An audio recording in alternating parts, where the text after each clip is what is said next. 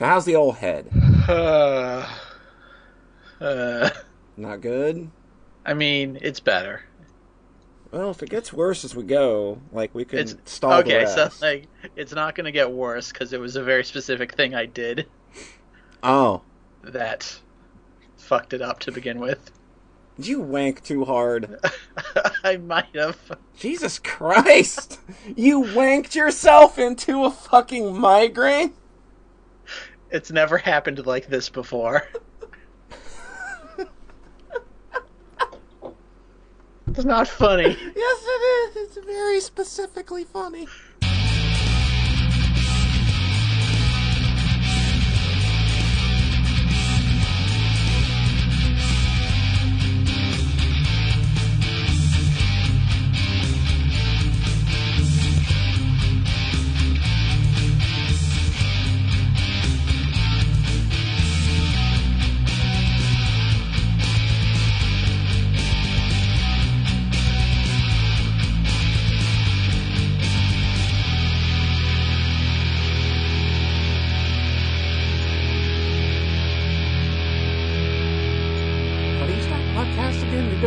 Opens for these things for like half a year now. I don't remember how to actually start one. Except by saying, hey, welcome to Soxcast episode 64. We're the podcast that's sponsored by SpaghettiOs. Because everybody Mhm. loves SpaghettiOs. SpaghettiOs. Mm-mm, indeed. I still eat SpaghettiOs. No shame in my game. I had SpaghettiOs with hot dogs chopped up in them today, I'll have you know. Didn't I admit to eating like princess shaped Yes, spaghettios you a did. while ago on the Yeah. on this very podcast? And I still do. They have the Star Wars ones now too. Those are pretty good. I kind of have a feeling that like it's probably a conversation we've had on the podcast before, like in its Yeah. entirety, with me actually saying I'm still a baby and eat baby food. Is this the first episode with analog support? probably. Cool. It, and by that we mean it's just like you know analog a hate story. Boom, because of video This games. the- See what I did there? You referenced a thing that I that was That you to I mentioned. Yeah. Yeah. Ha ha! To my immediate virtual right, he wants you to know he stopped loving you today. It's Rhett. Hi, How's it going, Rhett? Jeez, Rhett. I got a headache. Sorry. It's okay. Well, hey, like from I the mean- intro, people are gonna know why. Oh no, I was wondering about that. yeah, yeah, yeah. It sucked a It's lot. it's probably happened to everyone. You just go from nothing to nine out of ten headache, just boom. but now I'm scared. Why are What you? if it happens again?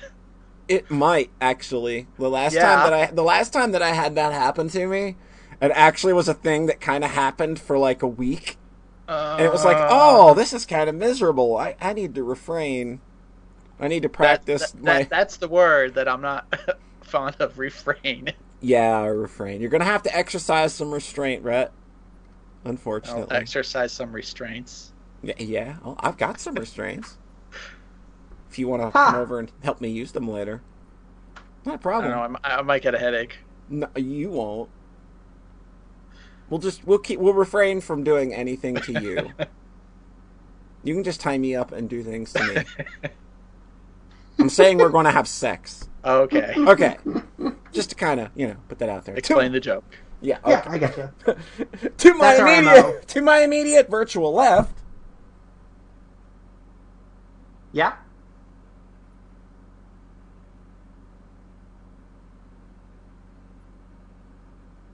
John Thayer. Oh God, I wonder if I dropped the call or something. Hi. There's a there's a secret message hidden in what you believe to be silence. And if you are the first to email me with what that message might be, Rhett will buy you everything on your Steam wish list. Oh Jesus. Oh wait. Hi. Hey, how's it going? Going pretty well. I've got a cup of tea. I've got really comfy headphones on now, but it's so- weird because they're like more noise canceling, so my voice sounds kind of muffled to myself. So I'm wondering if I'm too loud or I don't know. Oh, It's no. a mystery. Wow. Like what? Just What? peeking What'll, behind- what'll happen behind if you're too loud? That would never happen. though. We would need an audio engineer to fucking fix that problem. Yeah. I don't know any of those though. I mean, what is audio engineering even? I don't know. Sounds like something stupid people would do. Yeah, like database mi- migrations. So important. Who needs that kind of crap? You ready for a podcast, John? Yes. Good. Get us started. What did you do? What the fuck did I do? I finished Fire Emblem Awakening. Uh huh. It was real good. I really like that game a lot. That seems I kind to of be to- the consensus. Yeah. People like it. That's Mhm. yeah. Except for except for like your immediate circle. Yeah, except for Oh. most people in my immediate circle who think modern Fire Emblem games are trash. yeah. Or They have- just, I get so just Awakening and Fates then. Yeah, Awakening and Fates, they really hate those games. All right. Um. Yeah, Fire Emblem Awakening's really fucking good. Obviously, if you play it. Um. Yeah, the the way that story resolves made me feel really good. I think after uh, the last Soxcast, I beat the um, I beat the big evil emperor guy, Mhm. and then there was the five or six more chapters where you have to fight your dad, Oh. um, and a version of yourself from the future where you follow where you give into your dad's bullshit, Oh. and then the final boss you fucking murder yourself, and you're like, nope, I don't, I'm not into this. Oh. I do not abide by this. So it's it's something that probably doesn't really stick out as being like special to a lot of folks, but just with our life experiences, the way that game winds down makes us feel really good. Hmm. Um, it's very thematically, it's very Chrono Triggery, just with the fighting fate type thing. Yeah, that's definitely like like I've only played bits and pieces of Awakening and seen the rest of it play, and it definitely kind of hits a lot of those same notes that uh, Mhm. Chrono Trigger hits.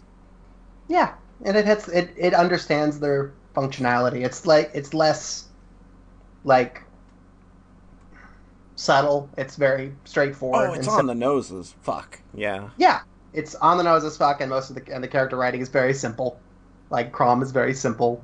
Everyone is very simple, but it's told tells a nice story in the context of cutscenes between in the middle of this strategy game where you play chess, and the chess matches are real fun too. And I had a real good time with it. Um, so yeah, it's not my favorite game ever, like Anna's, but I get why it resonated with her, and I think it's a good thing. Fate sounds dumb. Yeah, yeah. I, I see a bit less praise for that game uh, Mhm. than I do Awakening in the people that I know that really love those games. And yeah, Mm. Fates kind of seems to be, oh boy, not so Mhm. great story wise, and maybe not so gameplay wise either. Yeah, and they made it three games. Yeah, that's another money. big old scummy problem. Mhm. And you guys And it thought says the Nintendo third- wasn't scummy. Hannah said the third one was all right, and she enjoyed that a little bit, but she had, to, but there were the other two before that. yeah. So once the story actually started in the third game, it was a little bit better. Yeah, there's some good dad killing action in that one too. You apparently have like two dads, that, and you kill both of them. So that's like, that's a so you know a plus. Operation Kill All the Dads. Operation Kill Oh all my the dads. Operation KATD, the next hot game from John and Polly. Um, so yeah, Final Awakening's good. It made me very nostalgic because I played the shit out of um. No, I didn't play the shit out of. I played a good bit of the Game Boy Advance first Game Boy Advance Fire Emblem Mhm. in the states. Um, first one that came over here with Lyn and all them. yeah. Um, and like twice I got to like chapter fifteen and then quit because the permadeath made it too hard for me. Mm. Um, so I revisited that game and played it, and that game is really charming. Yeah, it's, Um, it's, it's not too bad. Yeah, I really like the look and feel of Fire Emblem on the Game Boy Advance. I think it just the way that it presents itself, the sprites, um, the way the attacks feel in the combats, in the combat. It's kind of got like a crunchiness to it that I think like games after it kind of don't.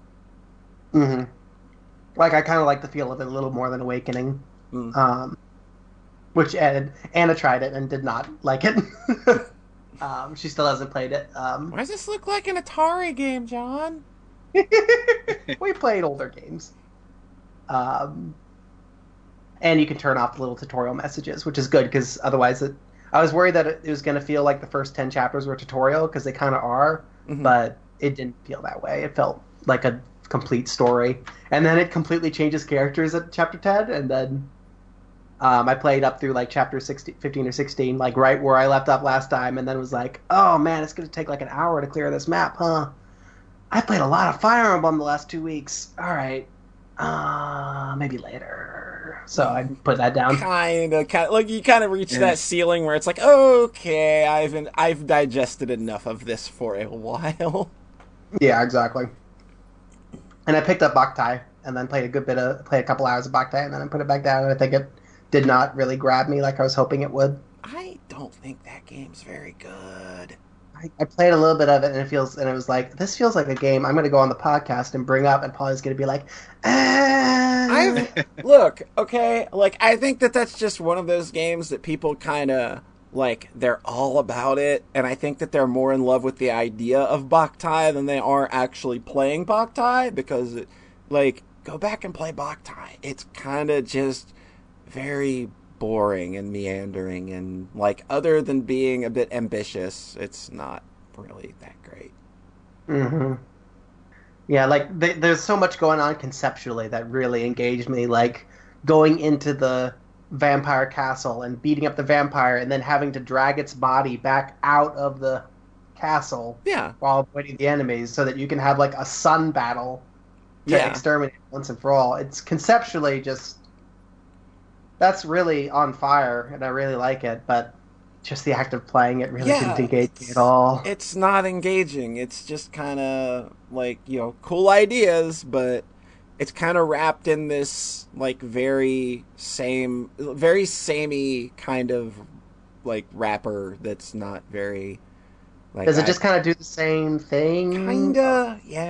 the the It's like a lot of very samey, similar things that I'm. I just was like, wow, where'd all the praise for this thing come from? Gotcha. Yeah, people were like, "Oh, this is the best thing since sliced bread." No, definitely not. I because I like bread quite a bit. Yeah, that was one of the ones that kind of had gotten on my like, "Oh, this is clearly one of those unsung best games ever." And then I started playing, and it's like, "Oh, that's disappointing."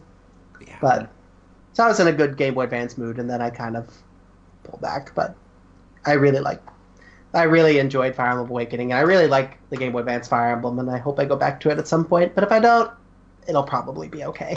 You've you've probably seen like you know all you would need to of that game really. Like i don't really think that any of those games are like if you're not feeling it you should force yourself through because the story is going to get real great or the battle Mhm. mechanics are going to change all that drastically. Hmm so it's Yeah, just kind of like let it go for now. yeah, you can let it go and not feel too much shame. Hmm I really liked Lyn's story, where you know it's ten chapters, and then in like a couple three hours or so, I experience this nice little story. Um, but then it keeps going on, and then they introduce you know the kings and fantasy, and the the world shattering conflict, and then it's like, uh, great. Like the thing that fire emblem does every single game. Hmm So Awakening was like a nice combo because it was a lot of that, and also the marriage stuff, which is fun. well um, and charming. The time travel plot, which is fun and charming and holds together. Um, and some nice characters. I like Henry; he's a good boy. Um, yeah, that's that's really my Fire Emblem experience. I might play Path of Radiance at some point and see if that grabs me a little more. But I think For a little- Radiance games are great. mhm, for a little bit, I was like, I'm going to just I need to play like all of these, right? And then I was like, wait, no, actually. No, you, you don't really. Yeah. There's very minimal uh, progression in terms of mechanics or how those stories are told. You know, from sequel to sequel. Uh, they found they found a formula that worked really well and just kind of keep pounding it out. That's that was the funny thing was watching a video of like the very first Fire Emblem on the NES and being like, "Wow, they had all this stuff just right here from the beginning. That's so cool." and then it's like, "Oh, that means they haven't really changed, it at in all." 16, It's- 17 years. It's still Well, over that. Same. Like 28 years or Yeah. something. You know what Um, this series sounds a lot like with you describing it? besides the actual strategy RPG part, it Yeah. sounds like Dragon Quest. Where like they're all kind of the same, and oh, one of them did a time travel plot, so that one's the best, obviously. Yeah. um, so yeah, but I like really, really like Dragon Quest, so that's kind of the difference. Yeah. um, But it's also like trying to marathon through a whole be. twenty years of games is maybe There's one guy Yeah. that on Twitch that's trying to do that. Actually, he's trying For to it- marathon all Dragon Quest games one to Uh. nine back to back, like oh God, have mercy. in like 52 hours. Mm. He Is gave it- up. He gave up the first time because he literally was passing out at around hour 43. so he's giving it a good oh go. wait, wait. You can't That's- play nine games in 40, He's a- 54 he's a- he's a- hours. He's a speedrunner, Oh, that's so it's a lot. feasible in 48 hours. Jeez, I thought that sounds unhealthy. I saw Dragon Quest two apparently is a super hard one. Mhm. They're all kind of hard. Like those Famicom Yeah. Yeah, games they are are. pretty damn hard. But I Yeah. think on like so kind of a news thing, the Mexican runner beat every NES game. Yeah, he did. I think Dragon Quest two was like ranked one of the hardest for him. yeah, that game. Damn. That game is very mean. Yeah, especially in the climax. Like when I was playing that game, I was like near the end of it, and then lost interest for like a year and a half, and then picked it back up. Like, oh, I'll just polish this off. So when I got to the climactic areas, I was like, this is really neat, but I'm just gonna kind of save state fuckery my way through this. um, yeah. I think um, I think the path forward isn't to play more Fire Emblem games; it's to play Advance Wars. It, Uh, yeah, Advance Wars time. is awesome. Yeah, and those games just they made a handful of them and then stopped. Yeah, kinda- yeah, it's it's a good figured- thing because they were mm-hmm. kind of starting to like run out of ideas by the time they got to the DS. It was like, oh, well, what if there were battles happening on two screens concurrently? what if also it's- like what if we made it grim and gritty? Yeah, then it's like, what if we took a really cute concept and made it dark and gritty? What if we don't make any more Advance War games, you guys? Well, okay, so here's Advance the thing Wars though. Zero. Military wifeys have been the thing in Japan for the last few years. I'm kind of surprised yeah, it hasn't come back yet. yeah, kind of, kind of shocked there. More than I should play Advance Wars, I think. I should play um, Valkyria Chronicles and XCOM. Yes. Yes, yes, So- those, those yes would to both be- of those. Yeah, those would both be two really great ideas if you want to like get into strategy RPGs and like uh, Valkyria Chronicles is just one of Yeah. like the best told um, like RPG stories I think ever. Yeah. I will say of those two, Valkyria Chronicles has way more emphasis on story. Yeah, yeah. Which- like, I'm gonna like I'm gonna like Valkyria Chronicles Yeah, more. XCOM is not a story game. It's XCOM is about the stories you make yourself when you watch your whole squad die. yeah, yeah, because like the first one of these games that actually engaged me was um, Final Fantasy Tactics, which was like an interesting story. Mhm. Um, so that's kind of been my arc with strategy games is that I finally have finished two of them after starting and stopping like ten over the years. Um, and you know what, Brett, Hi. what have you been up to lately? I played a game with an amazingly, totally great title. uh huh. I played a game called Stories The Path of Destinies, Wow, which really might be the worst title I've ever heard for a game. that's about poly- the most plain Jane goddamn fucking It's- title yeah. for anything I've ever heard. I mean, it's got like very nondescript opener for its for Yeah. the start, and then it's got a blank of blank. ti- Like so, this is I know the you perfect fucking. Relic of Stars style. Oh God, I hate blank of blank titles. Oh, so funny. this was a PlayStation Plus game a few months ago, and it just completely flew under my radar. Wonder why? Wonder yeah, why? you see that name, you see the logo, and you're just like, it just "Oh, jumps pass." right out at you. I can't it see totally how it does. I can't see how it flew under your radar at all. Yeah. So I'm looking through like backlog of stuff and I see this and I'm just like, what the fuck? Stories Path of Destinies. Boy, that's an awful title. and I search it. So I look up a gameplay video and I'm like, oh, it's like top down kind of Diablo looking hack and slash. Mhm. I'll I'll give this a spin. because it didn't look awful. Because Uh-huh. a lot a lot of the PlayStation Plus games have been awful lately. Oh. Uh, so Poor you finished- you, getting all of getting a few bad games when you've been given so much good shit over the last I year. know, You I know. poor little thing. I mean, they're not free. You do pay for the service. Or... Any, anyway, so you finish the tutorial in this game, and it gives you a choice. What is the main character going to do next? Is he going to? Oh, I, sh- I should mention the whole game is kind of narrated similar to Bastion, mm. where okay. like there's a narrator kind of telling the story of what your character is doing, and he like voices all the characters Oh. himself too. So it's one voice actor doing a, a lot of heavy lifting. So at the end of the tutorial, though, it's like, okay, what should happen next? Is Renar- Reynardo going to rescue his friend from the evil empire, or is he going to go try to find the legendary super weapon? So I'm like, hmm, I think I'm going to go get the super weapon because I don't, I don't care about the friend. Yeah. So then you you beat the second stage, you get part of the super weapon. It's like, well, Reynardo already sacrificed one friend to do this. for stage two, for stage three, should he uh, go go meet up with another friend of his or finish off building the super weapon? So I'm like, okay, I'll finish building the super weapon. so then, Already committed.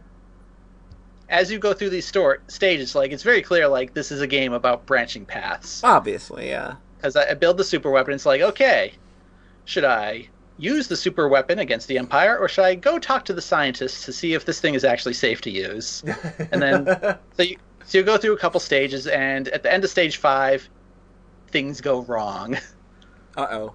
Like for me, it was my character knew the super weapon wasn't safe. He and then he got bluffed out and refused to fire it, and he got captured by the Empire and starved to death in prison, basically. Oh, good. So this is a game about bad endings and lots of choices to make. There Oh. are 25 endings in this game. Oh, good lord. Wow. Every single path that you take, like A or B, they all result in different endings. Oh, so this is like And- Shadow the Hedgehog kind of thing going on. Yeah, definitely. It's like there's an ending for every single possible combination, and all but one of them you die in. Ooh, Weird. that's So- that's harsh. yeah, it's a dark. right. It's a pretty dark game. I looked up a v- YouTube video of all the endings after I'd finished it, Mhm. and one of them is just like, as Reynardo's head slid across the floor, he thought, "Oh, this wasn't such a good idea after all," and then, and then he died. Like it's super, it's not super fucked up, but it gets pretty dark at times. So each of the bad endings, though, will reveal one truth about the nature of the world. Mhm. So like, there's four kind of things you have to find out, and then that kind of unlocks the true ending path, Mm. where So it'll you give have you. to get bad endings to unlock the true ending? That's a dumb structure. Yeah, like God. Yeah. Who would force that on people? Hmm, oh, I see what you're doing here. So, because the game would be like an hour long if you could actually get the true ending your first time. Well, Uh-huh. yeah. It makes sense because he's kind of doing, you know, the Monica thing where he's learning from his experiences. Like the, the fact that the game keeps looping is written into the story. Okay, Cool. so that's okay, Badass. that, that makes a lot of sense. Yeah. So he has to figure out these four things in order to know what to do correctly mm-hmm. on the true ending. And so the gameplay wise though is not the best part. Like it definitely gets repetitive kind of going through these same couple of stages over and over. So it is Yeah. kind of like a Diablo like, where it's just kind of Yeah. like a middling It's hack re- and slasher.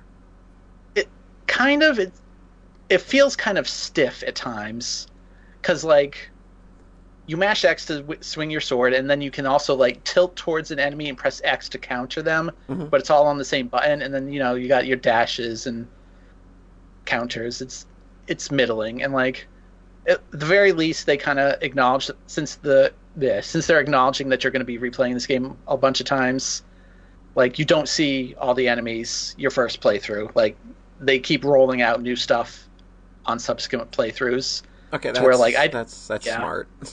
Like, but then there's also only like five or six enemies types in the whole game Oh, recolor city, huh? not even that but oh, just like ouch. just No, I scaled mean- up a bit. No, better than that actually. Where it's like there's kind of your main grunt, and then grunt with a shield, and then there's like a couple of magic caster characters that all act differently. But then that's kind of it. Oof. So like you don't you don't even see like all of them until the end of your like your second playthrough though. And the game does like continue to get harder and throw more devious variations Mhm. at you on the later playthrough. So like that aspect's fine, but like if you actually try to get every ending, you're going to be pulling your hair out by the end because there's no way to skip through stuff that you've actually seen Ew. because it's but again because these paths diverge so much so quickly like getting the four truths my Mhm. first time like i managed to do it on four playthroughs because you start to figure out like which way you want to go Yeah. but like if you're trying to get every ending where it's like you have to make all the same choices except the last one differently like there's no way to quickly do that Mhm.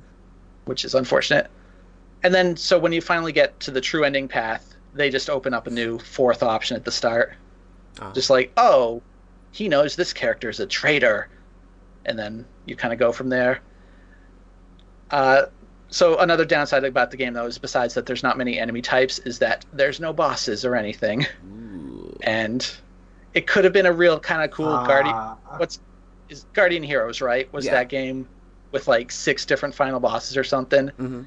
A- and the fact that these stories would work with different climactic final bosses but then there's just not anything it's just a wave of enemies and then the story concludes through a little cutscene A shoestring budget game, huh? it's definitely yeah like there's good ideas here like it's a really unique structure like the whole we every choice being a different ending Yeah. is really neat and the way they play out like you never feel like oh you're just kind of reusing the same areas generically like Uh-huh. it feels like a totally natural story even though they somehow work it to where like stage 4 is always A or B location and then stage Oh. 5 is always C I see. like it's pretty neat though like your choices never actually change that much but the story works no matter what Yeah. yeah. but th- so the other thing though is that in true endings you usually expect the ending that like everything works out perfectly and all plot lines are resolved and there's no loose cliffhangers or anything and that's not Uh-huh. really that's not really the true ending in this game where it's more like ah this is the one where you didn't die good job oh. and it's just like, well, well, what about this and this? Oh, we- we're never actually gonna mention those again. I saw, Mm, yeah, I saw people kind of disappointed by the true ending, and I kind of agree. yeah. yeah. Like, That is Imagine funny. being one of those poor saps that put in all the time. oh, geez To do it. Uh. Uh. yeah, I think you'd get the true ending before trying to do all 24, because like the game doesn't really encourage you to do that at all. It's mhm. just like, okay, you got the four, let's go to the true ending now. Mm. So it's a neat game with some neat ideas, but like, I wouldn't give it a super like enthusiastic recommendation. But for a game with that title, it was a pleasant surprise. That's cool. Yeah, it 'Cause, definitely like- sounds like a little more than just like the the the very nondescript title would would lead Yeah, you definitely. to believe at least. Yeah. It's like it's so rare for me to get something from either PlayStation Plus or like a bundle and go into it knowing absolutely nothing and actually enjoying it enough to finish. Mm-hmm. Because like most of the time it's like you you hear about a game before you play it usually. Usually, and you're like, yeah. This this seems like something I'm interested in. yeah. Cool. So this was a cool surprise, even though it So had on some the scale from. So is it like we're on the SWRJST scale? Yeah, I'd say so. Cool. That's still nice, I think. Yeah. Cool. Polly, Yo! been up to? So I played a game that's got like multiple endings and it like basically everything you said, only it's got like a distinct title. Uh, I did Yeah. I did uh, I did some replaying of Drakengard 3, which I believe basically everybody on this podcast by now has kind of derived that like, you know, like women covered in blood is kind of our thing. and that's kind of basically like you know that's Drakengard three in a nutshell, along with you know a great, just a completely unlikable cast of characters that are awesome because they're completely unlikable and just detestable. Oh, Um, goodness. And it's got like basically all of the problems that you know that that that stories the the, the path of destinies has so i just kind of like went back to kind of look at this game uh, because i played it through originally and i got like the a branch ending which was uh it's it's not a very satisfying ending, but it is an ending.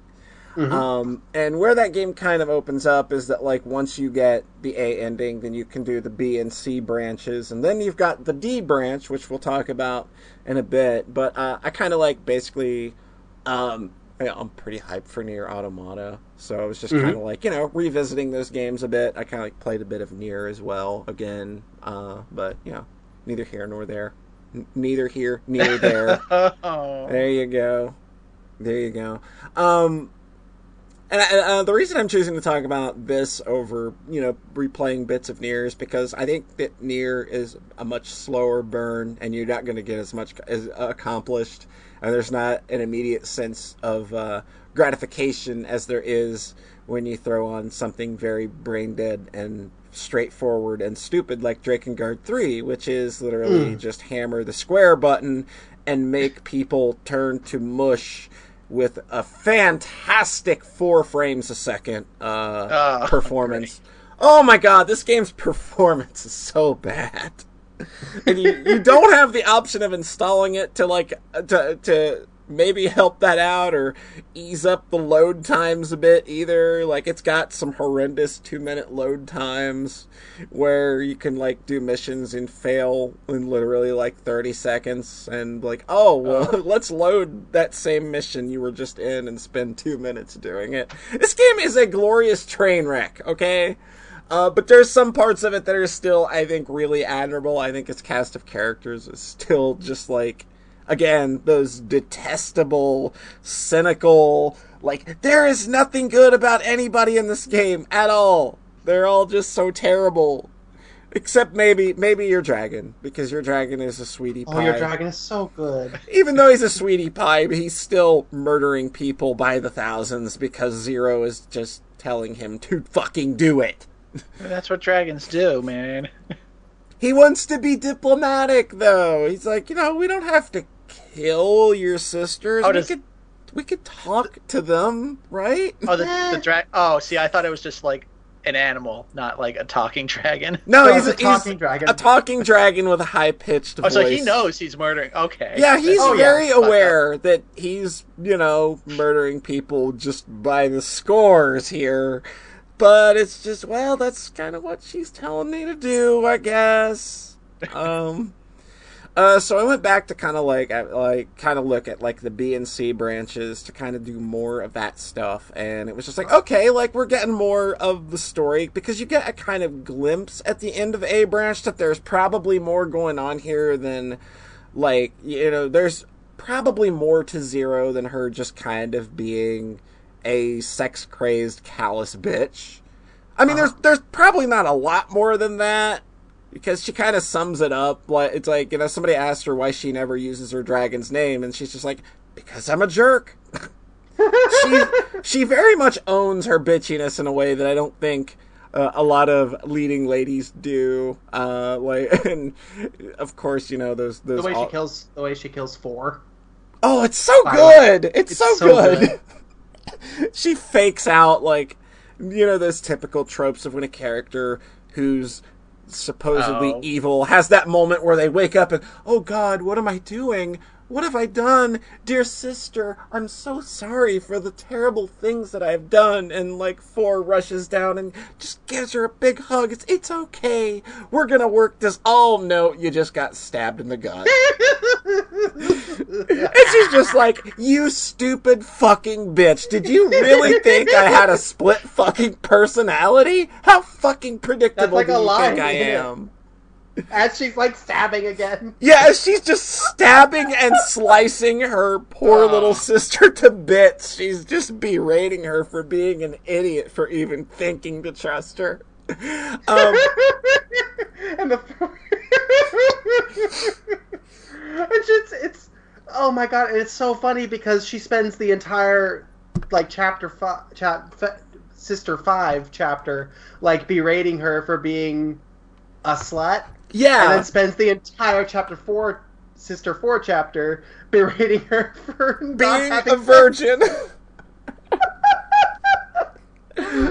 it's so good. No pleasing zero. There isn't, and that's why I think she's just such a great character because she just mm-hmm. gives like I think that that's kind of Drakengard's thing in a whole, as a whole, and what I kind of like about it is that it's a game that gives no fucks in like every respect. Like I, we don't really give a fuck that our game is kind of crappy. We mm-hmm. don't care that its performance is like like on par with some like I'm talking like 4 to 5 frames per second for moments of time. And there are mm. times when the game will just straight up stop and like li- like there's no loading zone or anything. It's just the game just chugs and it stops entirely for 2 or 3 seconds and you're not even sure why. like it is a game that does not give any fuck uh, at any level. Um, but when you do like endings branches two and three, you start kind of getting more into the conflict of why she's going against her sisters and the way that she's going about it. Um, and I'm not saying that it's justifying her in any way, um, but you gain a better understanding of Zero as a character through those endings. So I thought, okay, you know what? Let's.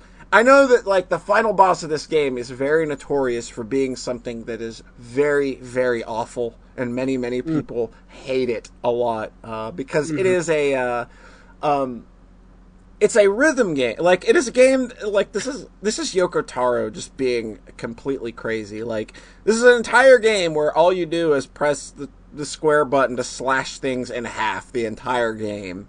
That is all you do. So it's just like this massive blood gore fest action fighting game, and then it turns into a rhythm game at the end where you can't For the final boss. for the final boss, and you're not allowed to miss one single prompt. What? This is an oh. eight and a half minute sequence. So you can't miss once in an eight and a half minute sequence in a sequence that can take two to you know, two minutes to load, and it doesn't even start pro like you don't start right at the mini game. It still has to go through like thirty seconds, forty five seconds of setup before you start playing again uh. the last 30 seconds is like the game still throwing rhythm prompts at you. Well, they're not even prompts at this point because you do start this fight off with with uh, visual cues on how to time things. And then, like, the camera just starts moving around and zooming out and zooming around everything else that's happening, so you can't actually see the prompts anymore. The last 30 seconds is the game fading out and you losing all of your visuals and the song slowing down. So you have to keep track. You have to keep track of the rhythm that is slowing down. And by the time that it gets down to the final note, which is delayed like eight seconds, so it's like it hits pitch black, and then there's like a note, and then you have to, you know, it's it's like you know, it's very rhythm heaven where it's like you know you do the back and forth thing where it's like one, two, three, four, one, two, three, four. You know, you just follow it up on the next measure. By the mm-hmm. time you get to that point of the song, the measures are are counted so slow that like missing that final prompt can fuck you completely out of an eight fucking minute sequence. That's how fucked up that final boss is. That said, I said to myself, I'm gonna do it. I'm gonna go for it knowing the torture that I could be putting myself through by doing so, I said to myself, I'm gonna go for. I recommend watching sometime the final sequence of this game to see how nutty it gets because it's real stupid. So I said to myself, I'm gonna do that. And then I said to myself very quickly after looking up what I had to do that to do to do that, I said, I'm not gonna do that. So this game expects you to find every single weapon in the game, which there are 50 of them, and they're scattered across having to buy them and having to find them in chests throughout all of the missions, which finding them in chests and missions is not hard because every mission is literally just like a straight line uh, or with like a very few curves here and there in your path. So it's not hard to find all of the chests in the game at all. They're not very well hidden. Um, the problem is the upgrading and buying part. Um, the weapons start to become ridiculously expensive in the shop that you have to buy. On top of exponential costs it takes in terms of having to buy the materials to upgrade, because the game does not let you just find all of the materials you need uh, to, to, to make all of the requisite upgrades. So you're going to have to buy a lot of them, and they skyrocket in cost quite a bit. Uh, and the game is real bad about handing out money because you have to grind out really shitty side quests to do it. and um, this game also had like a really shitty DLC problem when it launched. Uh, as in, there are like uh, there are like five prequel um, standalone story arcs that kind of like let you play as each of the five intoners uh, to kind of get more info on their backstory and stuff. And the only way to like feasibly do this and not like bang your head against a wall or try to find a way to exploit the system with the way the side quests work, um, mm-hmm. which like every three side quests you do, you open a payday for that region and then like that payday is like where you're going to get a lot of your money because they throw a big enemy at you where you beat it up and money just literally falls out of it. And then if you kill that enemy golden soldiers spawn. And when you defeat those you keep adding multipliers. So there's a feasible system here if you can make it work. But it looks like you have to have already put in a lot of effort to make these things work because they require just a shitload of upgrading to really exploit. Uh, so the DLC missions, oh, like here are chests that have like two to five hundred thousand fucking gold in them because hey, this game has a scummy DLC system in place. That's pretty mm. awful. So I decided I'm not gonna pursue Branch D in Drakengard 3 after all, and I'm I'm okay having just watched the fucking true ending on YouTube, and it's pretty good. Oh. I, I think that it does a good job of wrapping everything up. It's just like the fact that it's gated behind this mountain of bullshit. It, it either speaks yeah. to Yoko Taro's genius or utter insanity. I mean, that's that's the thing is that it's a it's very obviously like deliberately a middle finger. Yes, like it that, very much. So is. you're so you either appreciate that or you don't, and I'm kind of I'm kind of into it. Like I like it from uh, uh, you like I think it's ballsy to have fucking done yeah. that. Like it's just yep. real fucking wow. You really just wanted to stick it to every. Like I said, it is a game that ain't give no fucks at all. It's it's very beginner's guide. Yes. yeah, it does not give the any fucks. The only way is to guess the combination. Yeah. this is actually impossible. Yeah, the only combination is nine more DLCs. Can't you just buy? Aren't the trophy some of the trophies in um, NieR Automata just you pay money to get the trophy? I think so. There are a couple of them That's that are really funny. If there are some That's of them really that are good. There are some of them that are pretty clever, but then I think that there is one for literally just buying a piece of DLC. And I think that's, that's the achievement cool. is you bought DLC. Oh, that's funny. Oh, that's so good. But NieR, NieR Automata seems to have kind of sidestepped a lot of the problems that kind of plagued NieR uh, which I, would like. Again, Nier is not a bad game. Don't get me wrong at all. Like that game's definitely worth playing.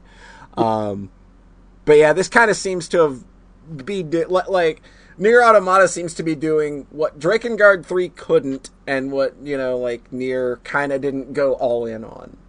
Mm-hmm. So like yeah um, i'm not going after the, the the the, the stuff in Drakengard 3 anymore but definitely go watch no. go watch that go watch that final fucking eight minute segment and look at what they expect you to do without one single dropped input. It's insane. Like how like wow. God that's so funny. It really is. It really is fucking hilarious. Yeah.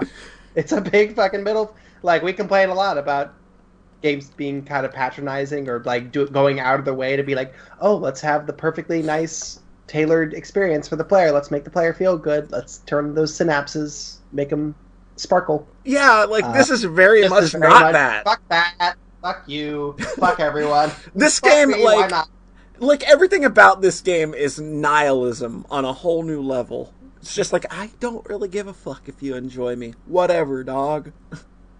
God, that's funny. really is. Yeah, I mentioned. I I think before the podcast I mentioned um, Dragon Guard One. What I'd heard of that game um, was that the endings got progressively more um, Silly. demanding Yeah, unlock, and them, and then also more silly and eventually like the the final true ending is just kind of a joke. Yeah, Is that what? Yeah, I think that might be uh, the one you're thinking of. uh, they- they- I'm- that's what I said. That's what I meant was Dragon Yeah. Guard one, not three. yeah, So I think that's.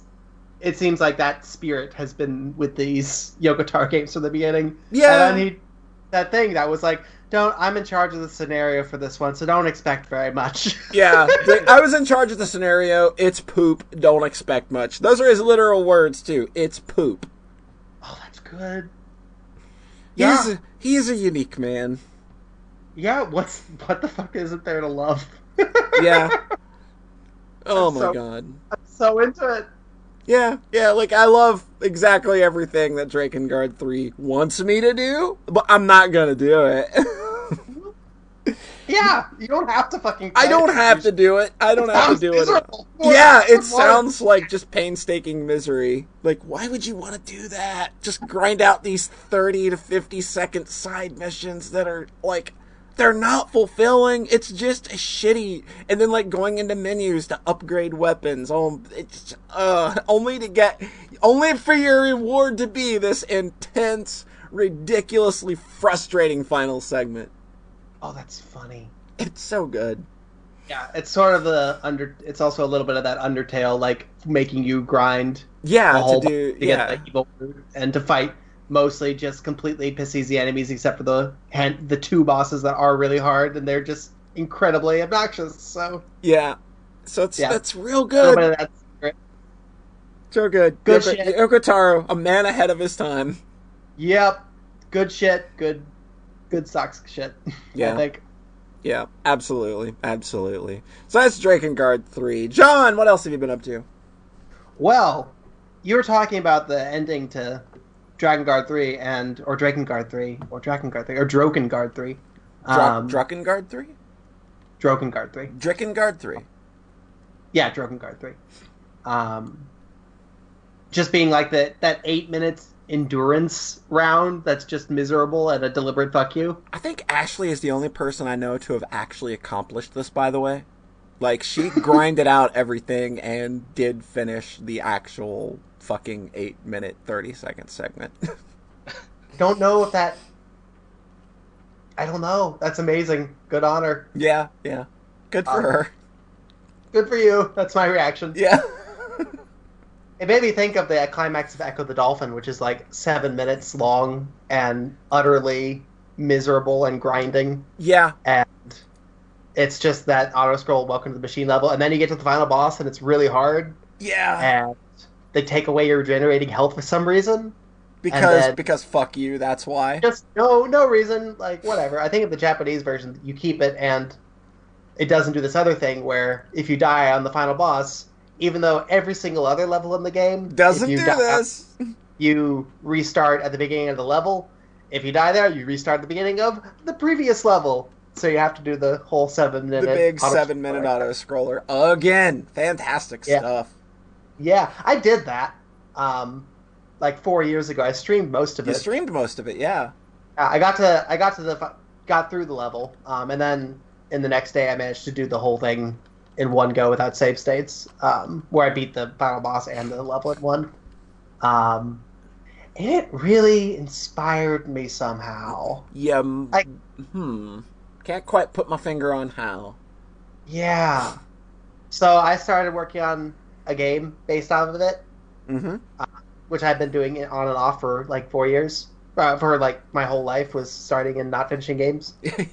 Um, and then I stopped, and then like two years later, I made a game, and then I made a bunch of other games. Yep. So like two and a half years ago, I started a new game based on the climax back of the Dolphin in earnest, and I basically have finished it, yes, you have. and it's pretty fucking good. It's pretty. actually, it's I'm all- pretty pleased. It's all right. It's all right. It's all right.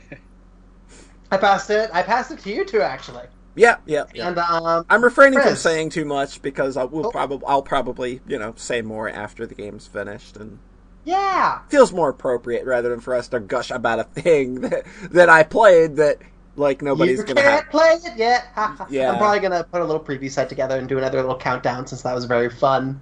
Yes. Um, her lullaby. Um, so I, I we can follow up the super dense um, hour and a half visual novel with the really dense 12 minute action game Mhm. with no words. so getting kind of the breadth of experiences in there, I think. Well, Yeah. really, it's only 12 minutes if you don't die. Yeah, Cough, cough. I can't. I can't do that yet. hmm Oh, I'm gonna. I want one of the remaining features. I want to add a little code, cheat code hmm that you can put plug in at the start that just turns off checkpoints. Nice. Oh, great, yeah. Oh, the code should be safety net. That's so good. Safety net off. yeah. That's so good. Um, yeah, and then I'll release it, maybe at Ed Annunziata because he follows me on Twitter. Mhm. Be like, hey, this is cool. Um, I'm very, very pleased with it. I really like making games, and this made me feel good. Well, I would hope so. It's been so long in production. Like, I don't see how like you had. But again, but then again, like there's got to be like a lot of weirdness that goes along with that. Yeah, it feels weird. I almost felt like I felt really sad the other day. I think after you, after um, yeah, after the three of y'all played it, I felt really sad and weird. It was strange. Well, it's like you put so much of yourself into something, and you've kind of always got that thing to fall back on to like work with, and now suddenly it's like not a virgin experience anymore. Yeah, exactly. It, belong, it belongs to other people too now. Yep. So It's fucking mine now. yeah, exactly. And everyone and y'all beat it in in like 25 minutes. Mhm. Like everyone beat it in less in less than like 25 minutes. To so I have was like, four oh. years summed up in 25 Yeah. minutes, boy oh boy, that's got to feel fantastic. so I was like, that's probably actually just where it needs to be. But also, I was surprised because I was terrified that it was going to be way, way, way, way, way too hard. No. And it totally wasn't. Um, maybe I should punch it up a little bit. Yeah, Hard just add- mode. Just add. a- No, just make it way harder. Um, that'll be fine, right? No. Probably not. It's probably okay. Probably Mm. not. It's probably okay. It's probably Uh, okay where you're at. Yeah, that was very much a joke. Um, yeah, weird thing. Weird to have that basically done. I spent um, a shit ton of time working on a different game project. Oh, did you?